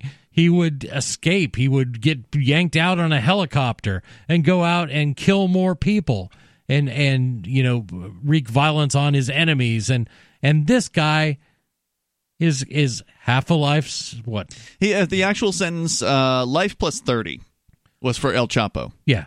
Right. Less. So one life plus 30, slightly less than 2 lives plus 40. Yeah. Now, bear in mind... Although that's kind of imaginary arithmetic to begin with. But. Yeah. But bear in mind, this El Chapo's in his 60s, too. And this would be in Mexico, correct, where he was sentenced? No, this is in the U.S. No, it's U.S. He was extradited and charged. He kept breaking out in Mexico, so they said, we can hold him. Okay, so the U.S. government decides to sentence this violent guy for 1 life plus some change and sentences Ross Ulbricht to 2 life sentences. That means that you feel that Ross was a bigger threat than El Chapo. Yeah. That is insanity. Well, it's like Epstein, this human trafficking guy, got 1 month more than I got. He was accused of multiple counts of rape and statutory rape. I was accused of selling weed. Yeah. Yeah. It doesn't make any sense. Do you see why we have a problem with the... with this system of punishment? It doesn't make sense. And God forbid, and I'm saying literally, God forbid, we start deciding we're going to kill people again, and the Trump administration wants to do it, bring back federal executions. There are so many circumstances that go into these decisions that a final solution for them is the wrong thing to do. Somebody's going to get one of these 5 guys who's facing execution now after sitting on death row, may be exonerated. And what happens then? That means that we, collectively, the United States, if you feel you are part of the system, then you have taken part in a murder. You have elected someone who decided to take part in a murder. How does that make you feel about politicians that voted in a death penalty knowing that there is a chance that they're going to kill the wrong person, end their life? Yeah, it makes me sick. People are so callous, a lot of people, on this particular issue, because they just kind of write off anybody who's behind a jail cell as though that person was bad. They're a bad man, bad woman. They shouldn't have done what they did. Well, what if they didn't do what they are accused of doing? What if they were found guilty with falsified evidence? What if a prosecutor just wanted to put somebody behind bars to pad their conviction record, and they literally cooked up the evidence against these people? We've seen hundreds, I believe around 200 people in the last few decades be exonerated after the fact, after they have been convicted of various different violent crimes and such. DNA evidence came in decades later, or whatever, a witness came forward decades later to exonerate these people. The one that drives me nuts is when somebody does get exonerated, the truth comes out, turns out they were innocent, yet they confessed. Oh, and this happens with surprising frequency. It's the police are very good at extracting a confession. A confession does not mean guilt. It means that at that moment, after being kept up in a questioning room for, 2 days, and being yelled at and being told, hey, if you just give us something... You know, we can get some sleep. Right. And, well, it could also be like they're, putting the screws to them in another way. So, for instance, let's say they bust somebody and their girlfriend in a car full of drugs, right? And it's like, look, buddy, we got you dead to rights. We got all the evidence. We're going to get our conviction. Now, look, you either agree that you were the smuggler here, or we're going to charge your girlfriend and we're going to put her in jail too. Mm-hmm. And it may be something where somebody takes a fall for something they didn't do simply to try to protect somebody they care about. They have all kinds of ways of putting, the screws to people. I'm going to recommend a book. You might want to try to remember this one. It's called The Cadaver King and the Country Dentist. This is written by Radley Balco, who's a very good author and very good at documenting these things. He wrote this book basically about, I believe it was a Mississippi medical examiner and a dentist. This dentist was extremely good at finding things in bite mark analysis, and a couple years after he did his thing, all sciences said that's bunk, that's BS. And everybody you prosecuted, many of them with the death sentence, with the death penalty, are innocent. 855, 450 free. What do you think? Should we be assassinating our own people? This is Free Talk Live. Bitcoin.com has launched a trading platform at local.bitcoin.com, allowing you to buy or sell Bitcoin Cash via dozens of payment methods like PayPal, Venmo, bank deposit, remittances, or meeting in person with cash. There are no ID requirements to sign up for and use the site, and all communications between buyers and sellers are encrypted. Finally, a global trading platform that respects your privacy. Visit local.bitcoin.com to get started trading Bitcoin Cash. Local.bitcoin.com.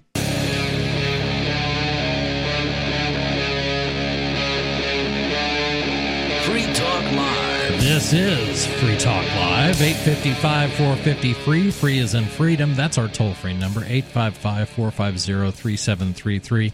That's the number you can call and join us in hour number 3.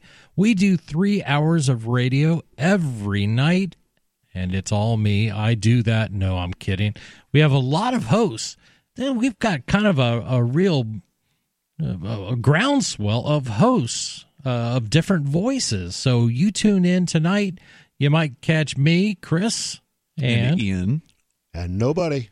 You might catch a Saturday night show. You're going to have a completely different cast. You're going to get different voices with different opinions. We don't always agree with each other. We don't always, and you won't always agree with us. I can guarantee you that. That's okay, but that's how conversations are started. One story I did want to talk about, but first I wanted to ask you guys if you are familiar with Blackstone's ratio. I might have heard of it, but yeah. So William Blackstone, who was a famous English jurist, he wrote kind of a seminal work called Commentaries on the Law of England, and Blackstone's Law, you may have heard that, and that's a famous book that a lot of lawyers... I think you're thinking of Black's Law. Yeah, Black's Law. Oh, I'm sorry. I don't know if that's the same guy. I think you're right. But Blackstone did write Commentaries on English Law, and his ratio said this, and you may have heard this paraphrased, it's better than 10 guilty persons escape than one innocent suffer. I agree, and I've heard it's paraphrased as 100 to 1. Yeah, and I think there are probably a lot of variations, but he was kind of credited with that early one. We should not worry about we should worry about it, but we shouldn't focus on the guilty man going free. We should really be concerned with the innocent man being punished. Right, because look, it could be your kid who's next. You know, it's easy to sit out on the outside of a jail and say, those are criminals in there. But what if it's your son or your daughter who gets picked up on trumped-up charges? What if they frame somebody that you care about for a so-called crime that they didn't commit? If you try to pretend like it doesn't happen, you're just, plugging your head in the sand. And sometimes the state decides, the state, which is just a bunch of people, your elected representatives decide that some people should die for what they've done. And this is becoming more and more problematic because of DNA evidence and findings that many people that have been convicted are wrongly convicted on trumped-up charges, as Ian was referring to. But the Trump administration is going to go back the other way, at least in terms of people on death row. This comes to us from Vox. The Trump administration is bringing back federal executions. There have only been 3 federal executions since 1988. The last one was 2003, and meanwhile you have more states like New Hampshire. I believe the total's up to 21 states that have outlawed the death penalty.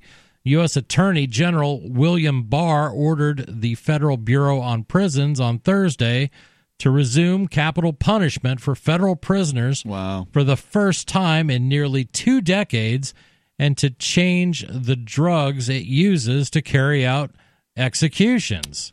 Yeah, I thought they stopped manufacturing those drugs. I think that's why they're changing it. Yeah, changing them to something else now. Because it was so... I think the reason why they stopped manufacturing them, if I recall correctly, is because they were, let's say, cruel and unusual.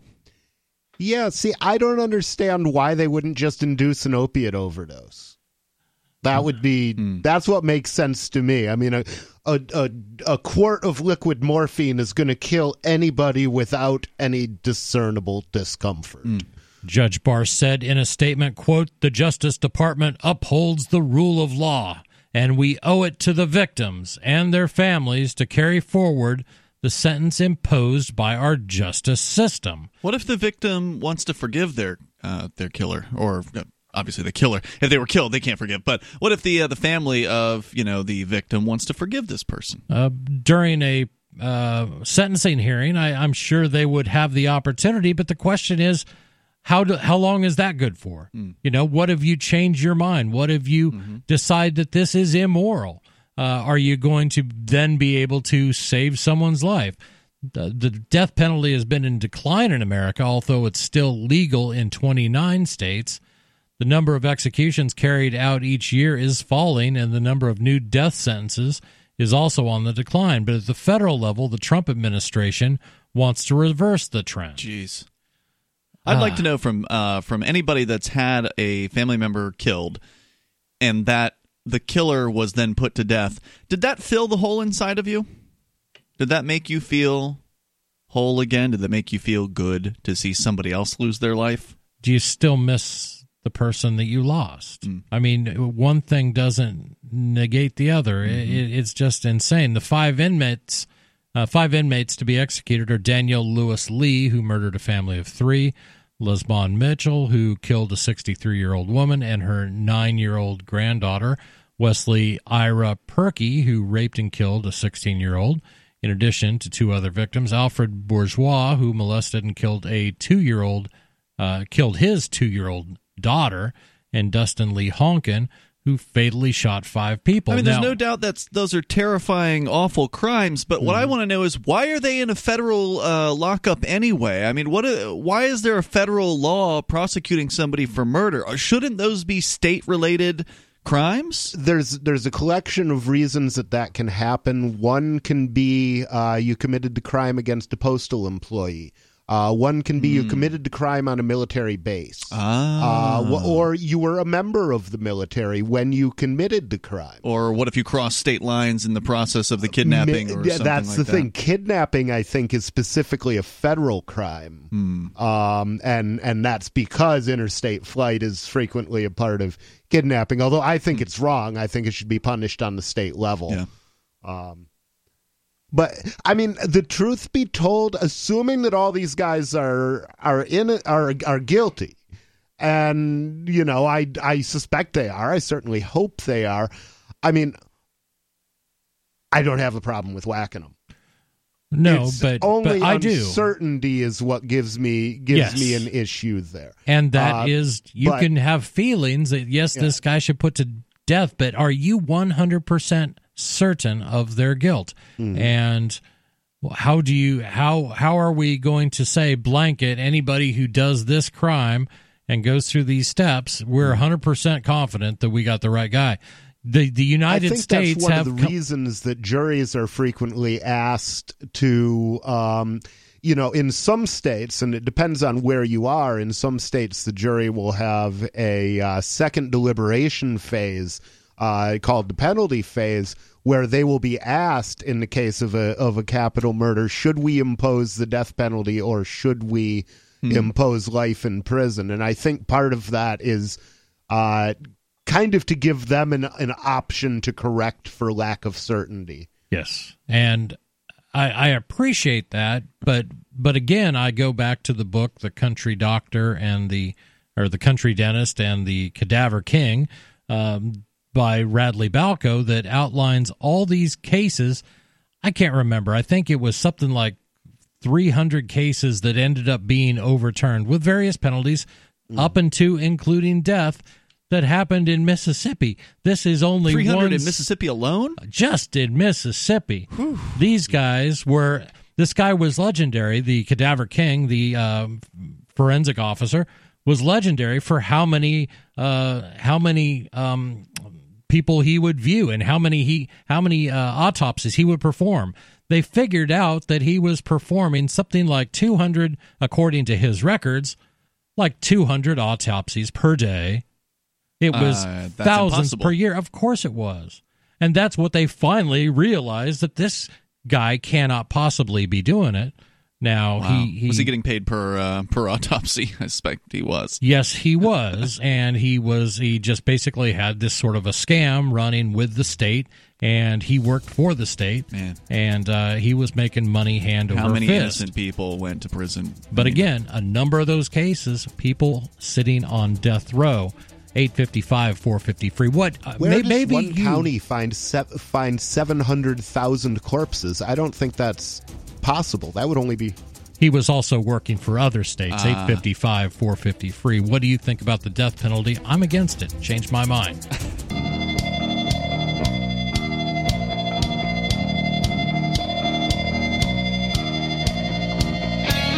This is Free Talk Live. 855-450-FREE. Free as in freedom. That is our toll-free number, 855-450-3733. That's a number you can call and get on the radio. Tell us what's important, what's on your mind. Tell us what you think of the death penalty. That's what we've been talking about, and the feds deciding it's been too long. We need to start executing people again. But first, I want to tell you about an absolutely great piece of technology. It is the Edge Wallet for cryptocurrencies. Now, a wallet, when you deal with cryptocurrencies, that isn't a leather thing that you put in your back pocket. It's an electronic wallet, and the Edge Wallet is pretty slick. It's available on iOS and the Android mobile platforms. You can buy, sell, trade, and securely hold your cryptocurrencies. It's user-controlled, and that's important in cryptocurrency. You want to own your money. You don't want to trust someone else with it.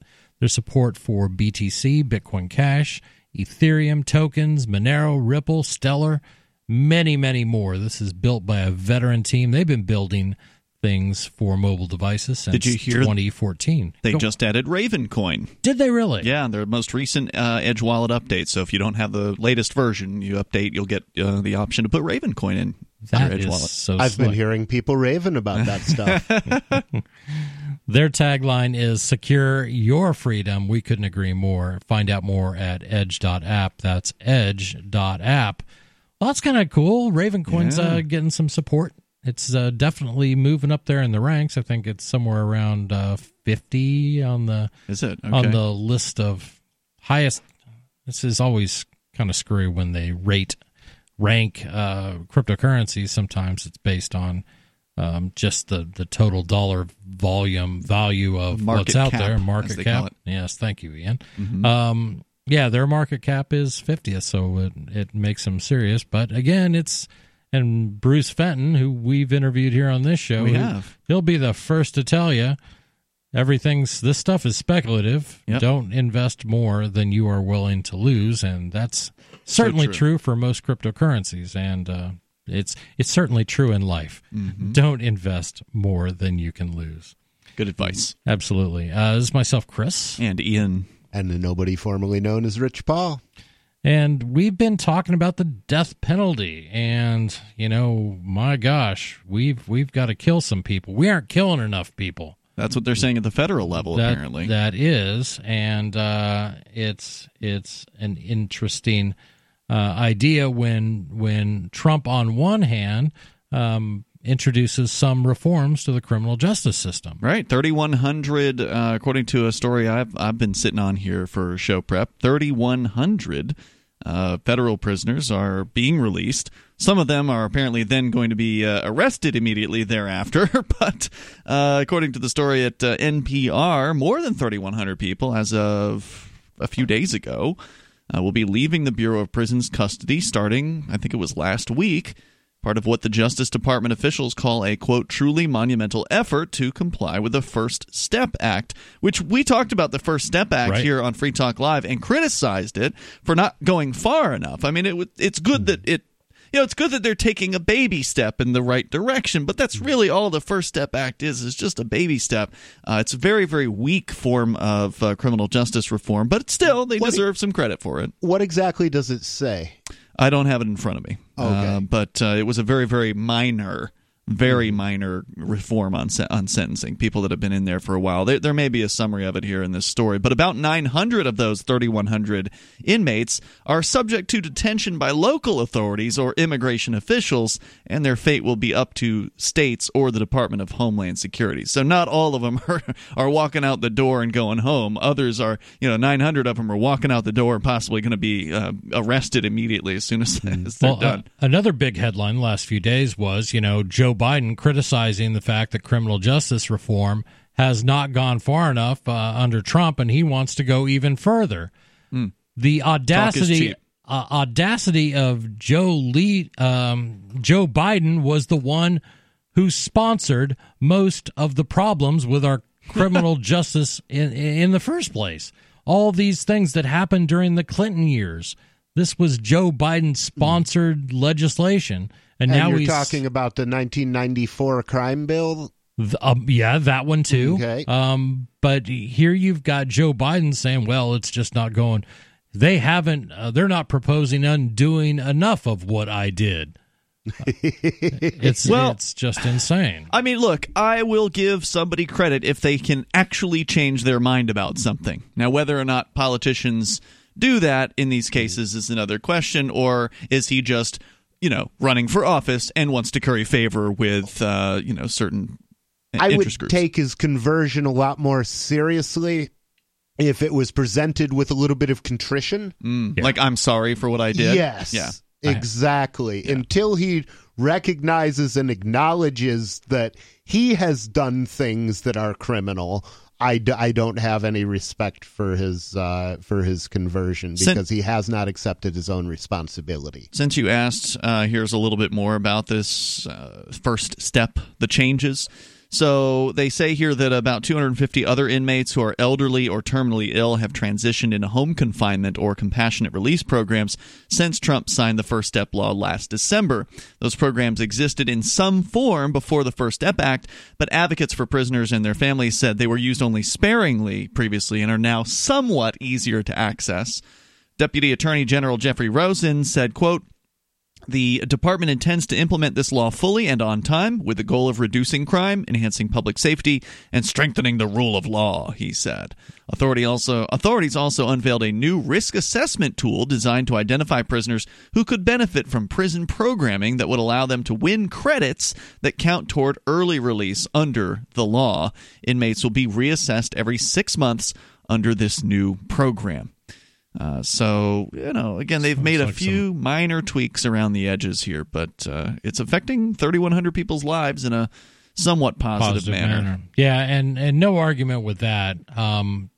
I just so many people that are sitting even in federal prison, in state prisons, in county lockups for drugs, for honestly, for crimes that have no victim, and that is the most egregious thing. When you're charged with something and penalized for something where you did not harm anyone else other than maybe yourself, which I don't think should be against the law either, it's a travesty. It's a violation of what being an American was supposed to mean. The death penalty, as it was practiced in the U.S., including states and at federal executions, was ruled unconstitutional by the Supreme Court in Furman v. Georgia in 1972 and then reinstated in 1988 when Congress passed the Anti-Drug Abuse Act. They reinstated the death penalty with an Anti-Drug Abuse Act. Yes, there you go. Federal executions, though, were not reinstated until 1988. And then for only a narrow range of cases, according to the Death Penalty Information Center. The Death Penalty Act of 1994 expanded the number of eligible offenses to 60, but the first federal executions did not occur until 2001. More coming up on this. I want to talk death penalty, and if you believe it, call me because I don't. I think it's bad law, 855-450-FREE. I'm a little obsessed with My Magic Mud. Several years ago, I met Jessica Armand, the founder and CEO of My Magic Mud, and I didn't even know my teeth were coffee stained. A week's worth of use convinced me, and now I use it every 3 or 4 days. It's clinically proven to whiten teeth, and I think it cleans better, too. My Magic Mud's available at most local health food stores, Sprouts, Natural Grocers, CVS, Walmart's Natural Beauty aisle, but I can get it for you for 20% off with coupon code FTL20 at MyMagicMud.com. FTL20 MyMagicMud.com.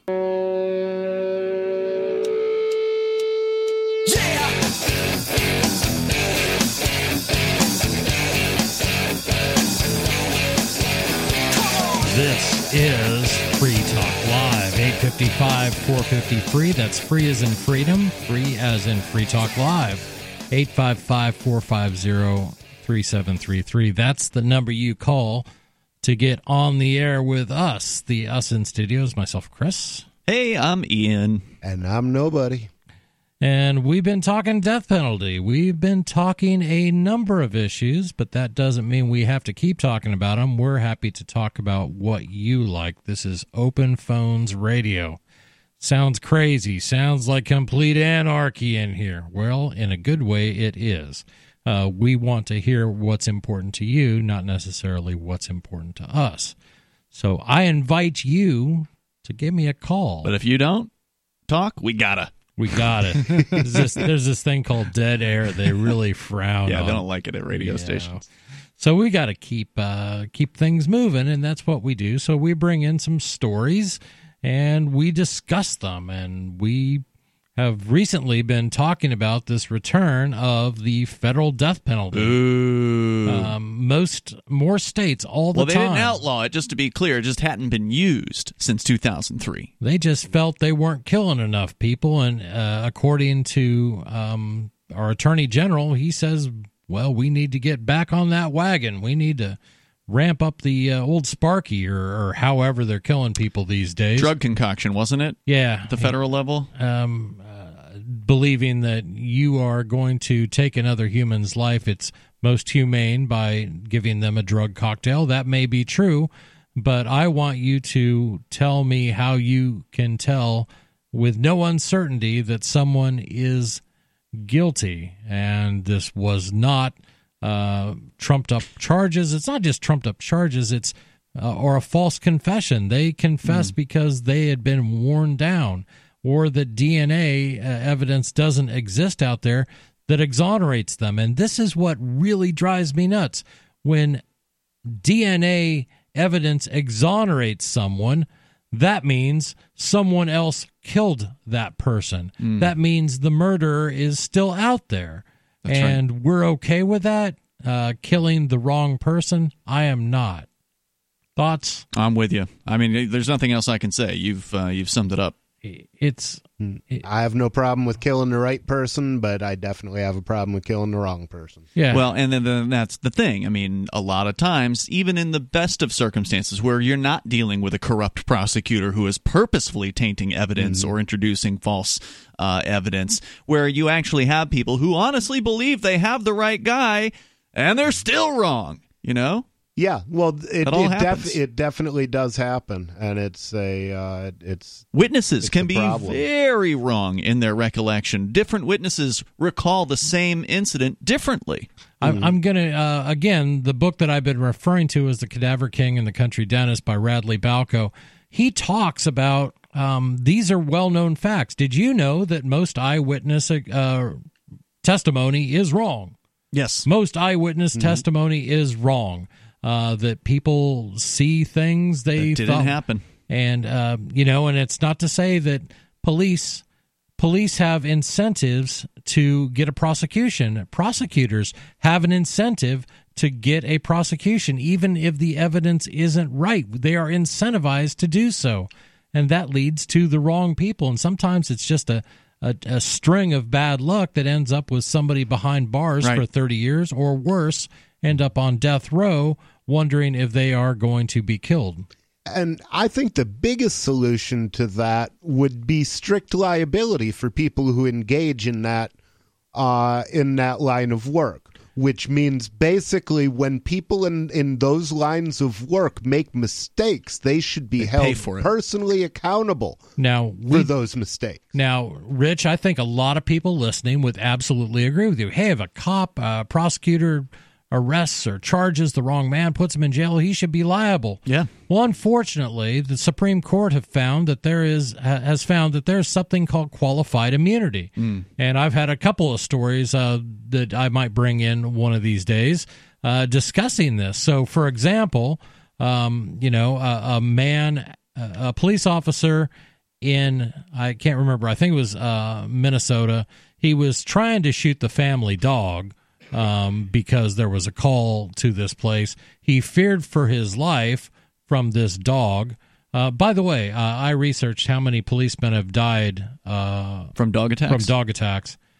Six, and three of them were from rabies back in the 1913s. So six over 100 years. Yes. Wow. And there was more than 100 years. There was not a case of a officer being taken down by a dog in recent memory.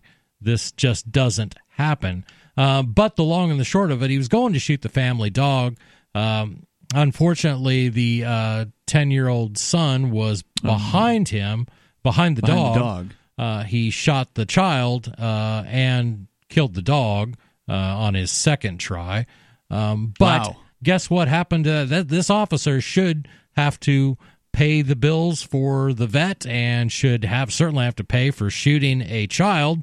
I think this officer should be first in line for that death penalty we were talking about. Unfortunately, the officer has qualified immunity. Yeah, he's still got his job, I suspect. He has his job, and he cannot be prosecuted because his job would put him in a difficult position, and this kind of lawsuit that would make it very difficult for them to do their job. So the Supreme Court has this thing called qualified immunity, so he gets to walk scot-free. Yep. I think that's wrong. Maybe you disagree with me. 855-450-FREE.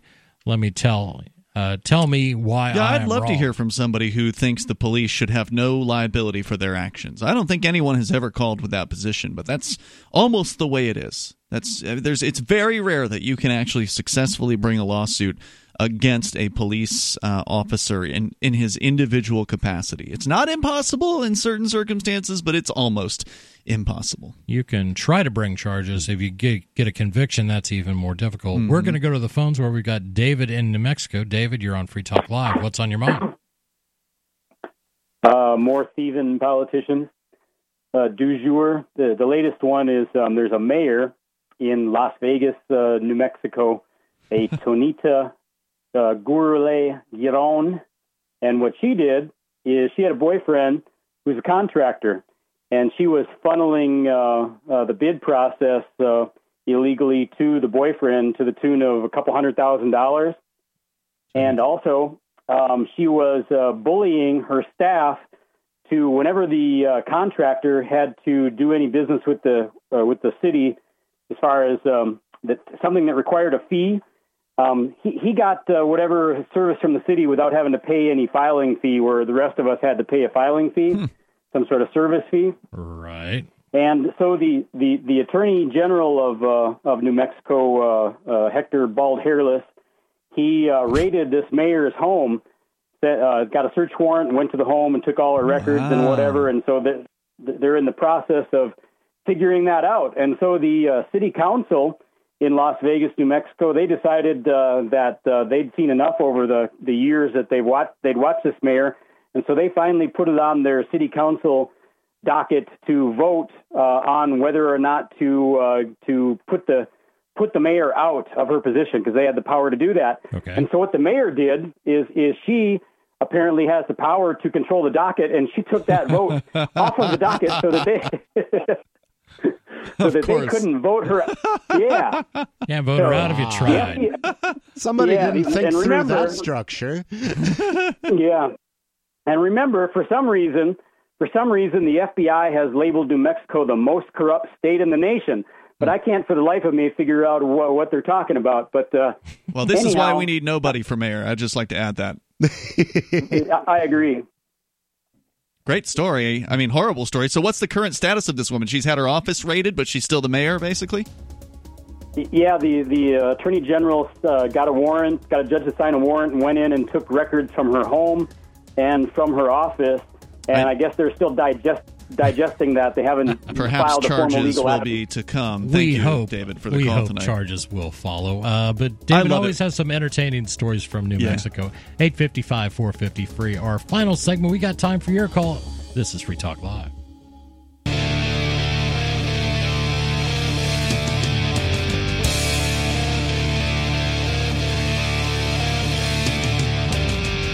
This is Free Talk Live, 855-450-FREE. It's our final segment, but that doesn't mean you couldn't get on. We've got some phone lines open. Give us a call, 855-450-FREE. That's 855-450-3733. We've been all over the board like we often are, and we like to be all over the board when you bring up new and interesting ideas. Here's one I thought was interesting. The House passed a 2-year debt ceiling and budget deal. So no more of this craziness about raising the debt ceiling. I thought you told me off the air they were getting rid of the debt ceiling. Well, basically, Ian, we've got 2 years that we don't have to talk about it. They just... forget the debt ceiling. Forget that there's a limit on the credit card for at least for 2 years. You don't even have to bring it up. Just spend. Wait, so they're getting rid of the debt ceiling? Or they're passing a debt ceiling? They're suspending the debt ceiling for 2 years. Okay, that's a strange headline. Because the headline, CNBC, the headline says, House passes 2-year debt ceiling and budget deal. Makes it sound like they're going to have a debt ceiling, but actually the deal is to get rid of the debt ceiling. Right, just suspend it for a couple years. They also agreed on some numbers. Remember that the United States had never seen a $1 trillion budget, not under George W. Bush, not under Obama. It took the great one. It took the orange man. It took Donald Trump to surpass a $1 trillion a year budget. Part of this deal raises... Oh, wait, he's small government, though. See, he's cutting back the government. Yes. He's draining the swamp. He is. It's huge! It's the... the Republicans are that party of small government. You got to take the you got to get rid of the debt ceiling in order to cut the government down. See, doesn't that make sense? Absolutely. In 2020, in France, they cut the government down with guillotines, and that worked really well. I like that. $1.37 trillion in 2020 and slightly higher in 2021. The agreement will and Trump's behind this, right? Trump, of course. Yeah. Why wouldn't you? Nancy Pelosi's behind it. Why wouldn't she be behind it? The Republicans in the Senate, they've indicated that they're going to pass it. So I guess everybody's for it except for me. I don't understand why they're doing the things that they do. Well, I'll bet you Rand Paul isn't for it. I'll bet you Amash is not for it. I hope not. Please tell me if I'm wrong so I can... Amash is one of those outliers that seems to think that this doesn't make any sense when you're $22 trillion in debt. Amash ain't wrong. What's another $20 trillion? I mean, once you're already that deep. Exactly. $20 trillion here, $20 trillion there. Pretty soon you're talking about real money. Maybe you're not. Exactly. It's all fake money anyway, right? They're just printing it. They are practicing modern monetary theory, the thing that they derided when it came out of the mouth of Alexandria Ocasio. What is her middle name? Alexandria Ocasio-Cortez. I just got hung up on that. Ocasio. Well, see, it's bad. How about just Oc? It's AOC. It's bad when Venezuela does it, but it's okay when the U.S. government prints their money out. It's totally fine. Absolutely. Oc. Hey, we're going to Discord where we've got. Let's see what your name is today. Mortified Penguin, you're on Free Talk Live. What's on your mind? Yeah, hey guys, it's the original nickname, our original username, Mortified Penguin. You're doing that for me, correct? Because I always stumble over which one you've chosen on a given day. Yeah, I always keep changing the name. I know it's kind of confusing when I call in, so I decided to go with the original. What a guy. Which is still the best. But I wanted to call in about the protest, first about the protests in Puerto Rico. I know you guys were doing recorded shows when those were what's in happening full down effect. There? And people really came out in the streets and mobilized hardcore just out of really sheer anger. About what? So apparently text messages between the governor and his staff were released where they made all kinds of really horrible comments about people and women and they said they were homophobic and they were making fun of even like the dead bodies in the street from the hurricane hit there. They were just really insensitive. Just like really, so just generally like they hit all kinds of demographics, but they were really insensitive in general. So bad that like people just came out full force in the streets demanding his resignation. Trump, so that's what resignation do they want? The governor? The governor. Okay. So that's what it takes to get people out in the streets if the governor says mean things? That's what I was going to say. Not taxes, not throwing innocent people in prison, not any of those things. Not whacking people. Just he says some insensitive things. That's what makes people angry. Apparently, unless Puerto Rico is just different and they're ready to come out in the streets, but it was Governor Rosselló, and then he would say, I'm ready to I'm not going to resign, but I won't run for another term. And he's like the rich guy, some former governor's son, kind of groomed for the job and everything. Democrat or Republican? I think he's Republican. Not entirely sure. Interesting. I think he replaced the woman who had the public dispute with Trump over the hurricane. No, she was the mayor, and actually, some of her messages were making fun of her. He's the mayor of San Juan, I think. Gotcha. And they just kept at it, and all the Puerto Rican celebrities flew in, and people they just shut everything down until he left. And so apparently, it can be done if people are angry enough. But obviously, when people are too worried about these culture war issues and everything, you're not going to get people just apparently they're not going to get upset because the other side getting in is worse. Well, again, how's that very different than the United States? I mean, everybody's up in arms, not so much, somewhat over Trump's policies, but, most Democrats were up in arms because he said, grab a woman by the blank. Mm-hmm. He said something insensitive about this group or that group. It's all emotional. And meanwhile, 2 years of there's no limit on our credit card, that's not a problem. We support that. Mm-hmm. Is it time to reinstate the Tea Party? Well, you won't see that because, of course, you've seen in the since Reagan, you've seen under Reagan, Bush Sr. and W. The deficits have gone up by a huge amount, and of course, under Clinton and Obama, deficits decreased. And that was pointed out to me that, of course, that's because Republicans will massively increase spending and cut taxes, and Democrats will not cut taxes. Which is, I don't know. But they'll still massively increase spending, so we're still getting robbed blind. It's just that, somebody it's done in such a way that doesn't make any economic sense. If you're going to increase spending, any of us have children get. But basically, what happens with the deficit spending is that this is another thing I want to talk about at some point. That very soon. Entitlement programs will be overshadowed by spending on the debt, and then national defense as a whole, the biggest line item, will be overshadowed by just payments on interest on the debt, and they'll just keep spending and spending and spending. Republicans and Democrats, they don't care because they're not going to be around to have to pay for it.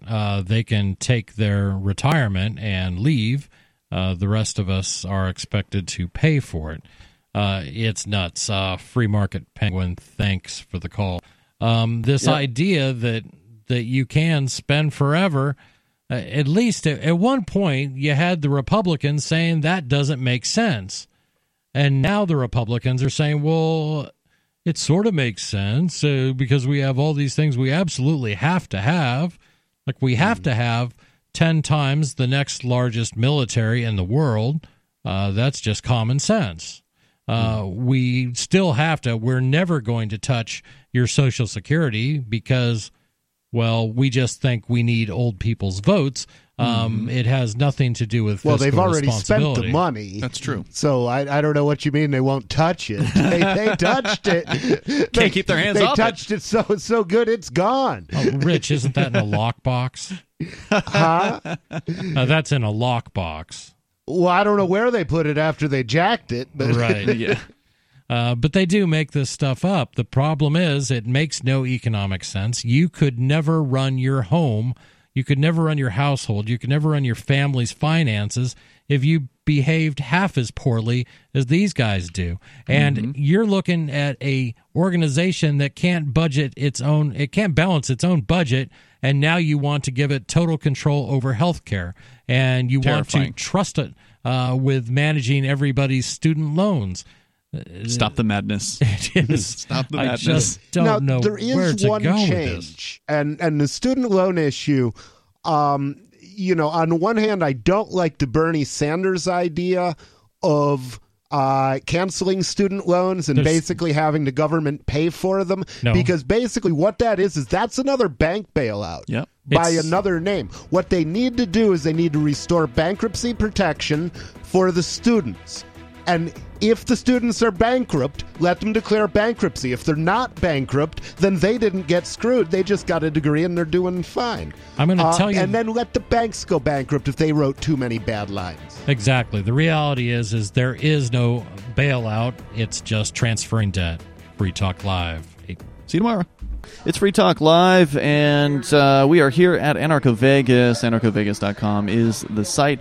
Unfortunately, we just don't have enough time to interview everybody. I want to interview everybody here that we want to, and the day is running out. But we got one more. Mark, can you introduce our next? Yeah, this is Mr. Freeman, and he's got a cryptocurrency. Another Mr. Freeman.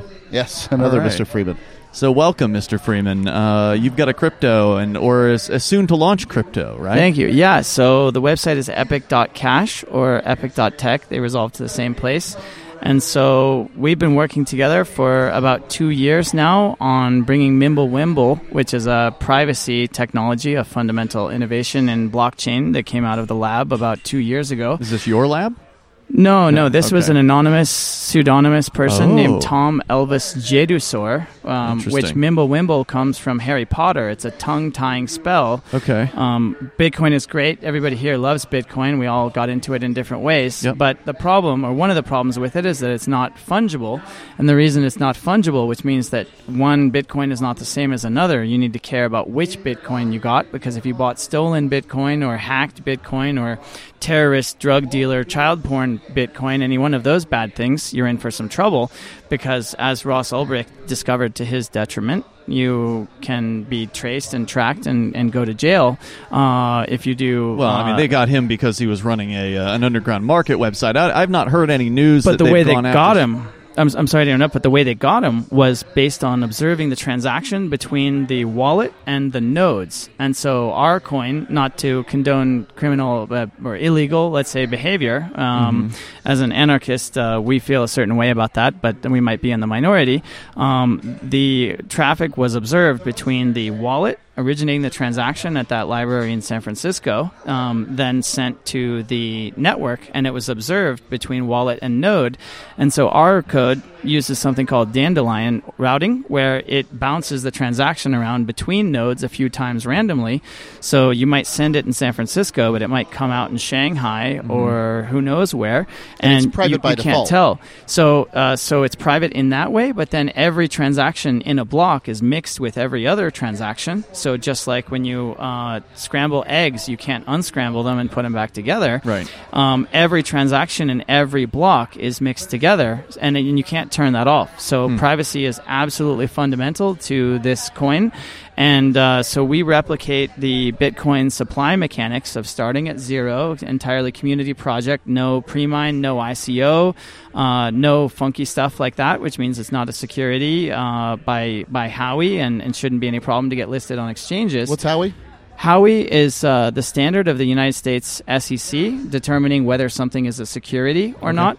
And so under the securities legislation of 1933 and 1934, most of the ICO projects that came out in 2017 actually have some legal headwinds where exchanges are either delisting them in something called geofencing or ring fencing. Bitrex just delisted a number of tokens. Binance is doing the same.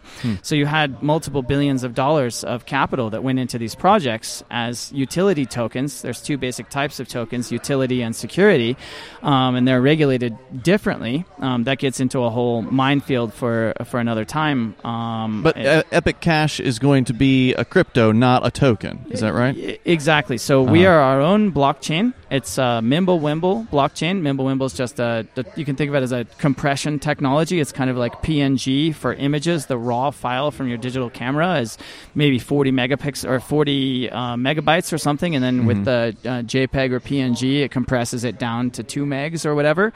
So Mimblewimble is just a way of discarding the intermediate transaction data from all of the paths that Bitcoin or whatever currency took. In Bitcoin, you have to verify every transaction from when the coin was mined until where it ended up in your wallet.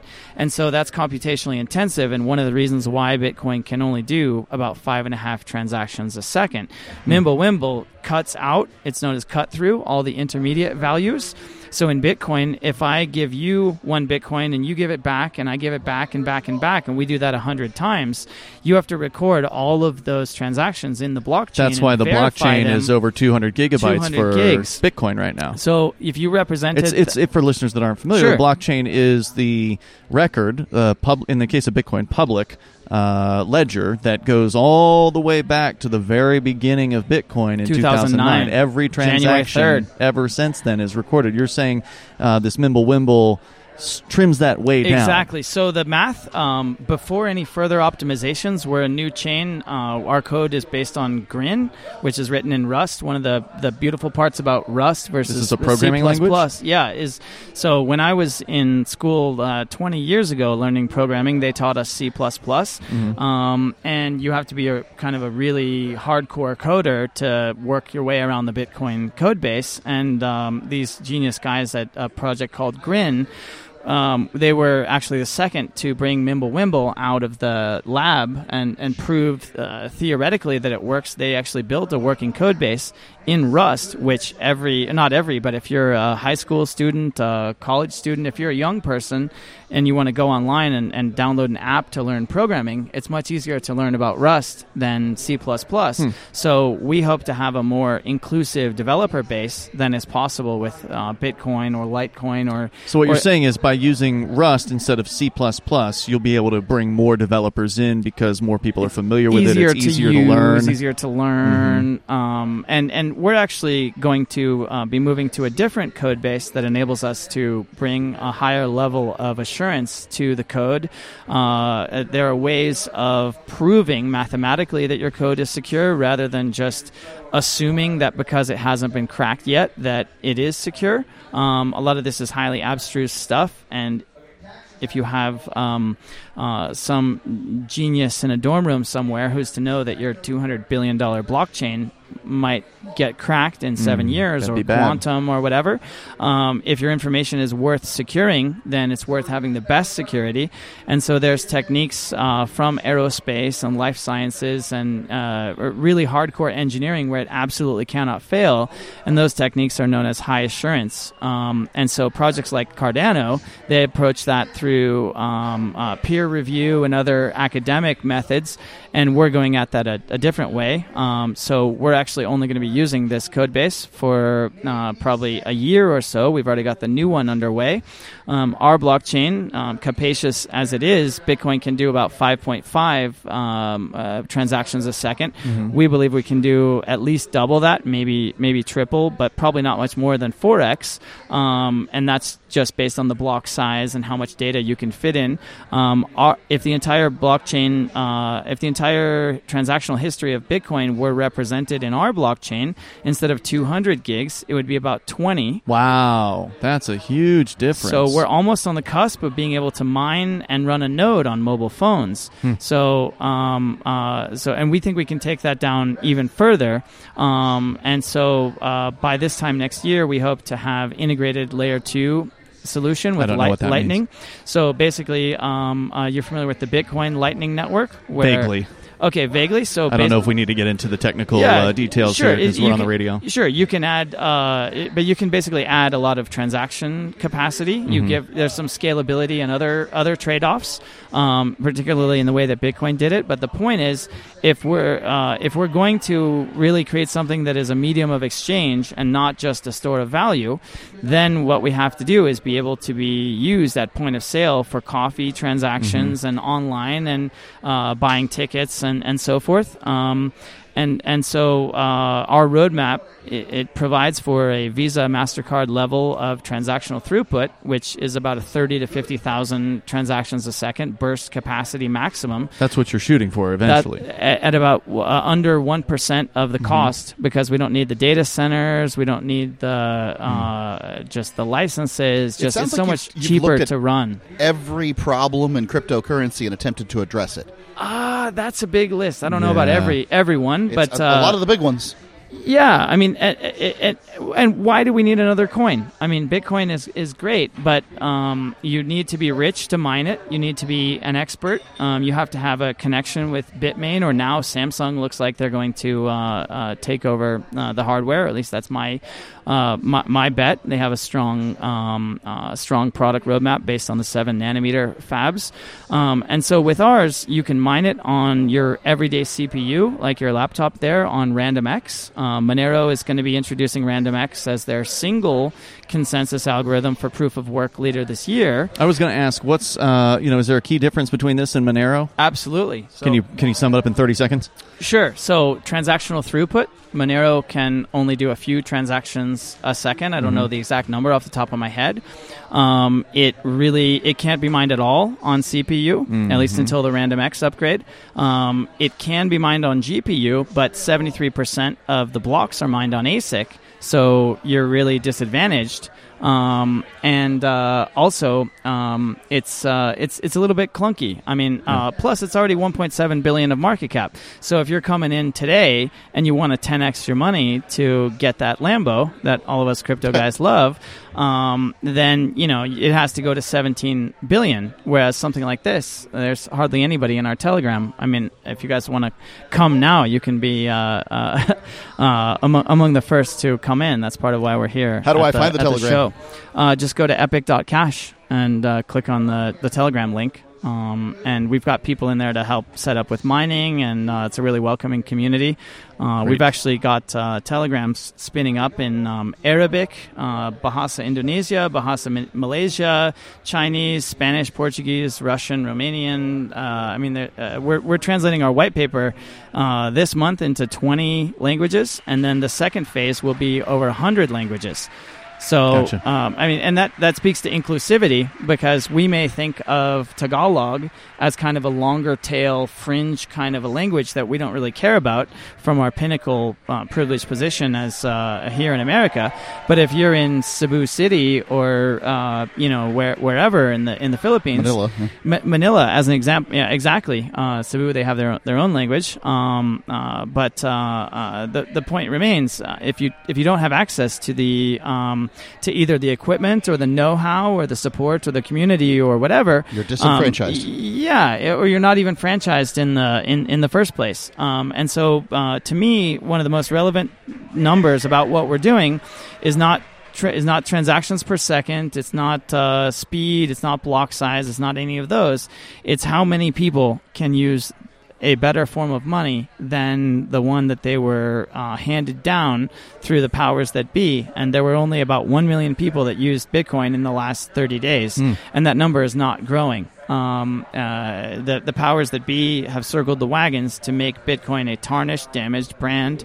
And as a marketer, it's one of the hardest things to do, to rehabilitate a brand that become associated with unsavory things, as Bitcoin unfortunately has. And so that's why we named our coin Epic Private Internet Cash, which has a little bit of a geeky recursion to it. If you look at its, EPIC, kind of infinite curling back on itself, which has some nerd backstory. Well, Mr. Freeman, to it. We're short on time. Sure, I really appreciate you coming on here tonight. Thank you so much. Epic.Cash is your website. It launches August 1st, right? It does, but come and see us today. Thanks for joining us here. It's Free Talk Live. There are basically two types of advertising, direct response and branding. Radio's great for direct response with its low cost to listener ratio, but audio can't be beat for branding, which is a longer-term endeavor. You want to be the first thing that someone thinks of when they think about your product or service. If you have a local business that you want kept top of mind in your community, call the station. If you need national reach, Free Talk Live's got around 200 radio stations, millions of monthly listening sessions, can suit all budgets, and if we don't think we're right for you, we'll tell you. Email me, mark@freetalklive.com.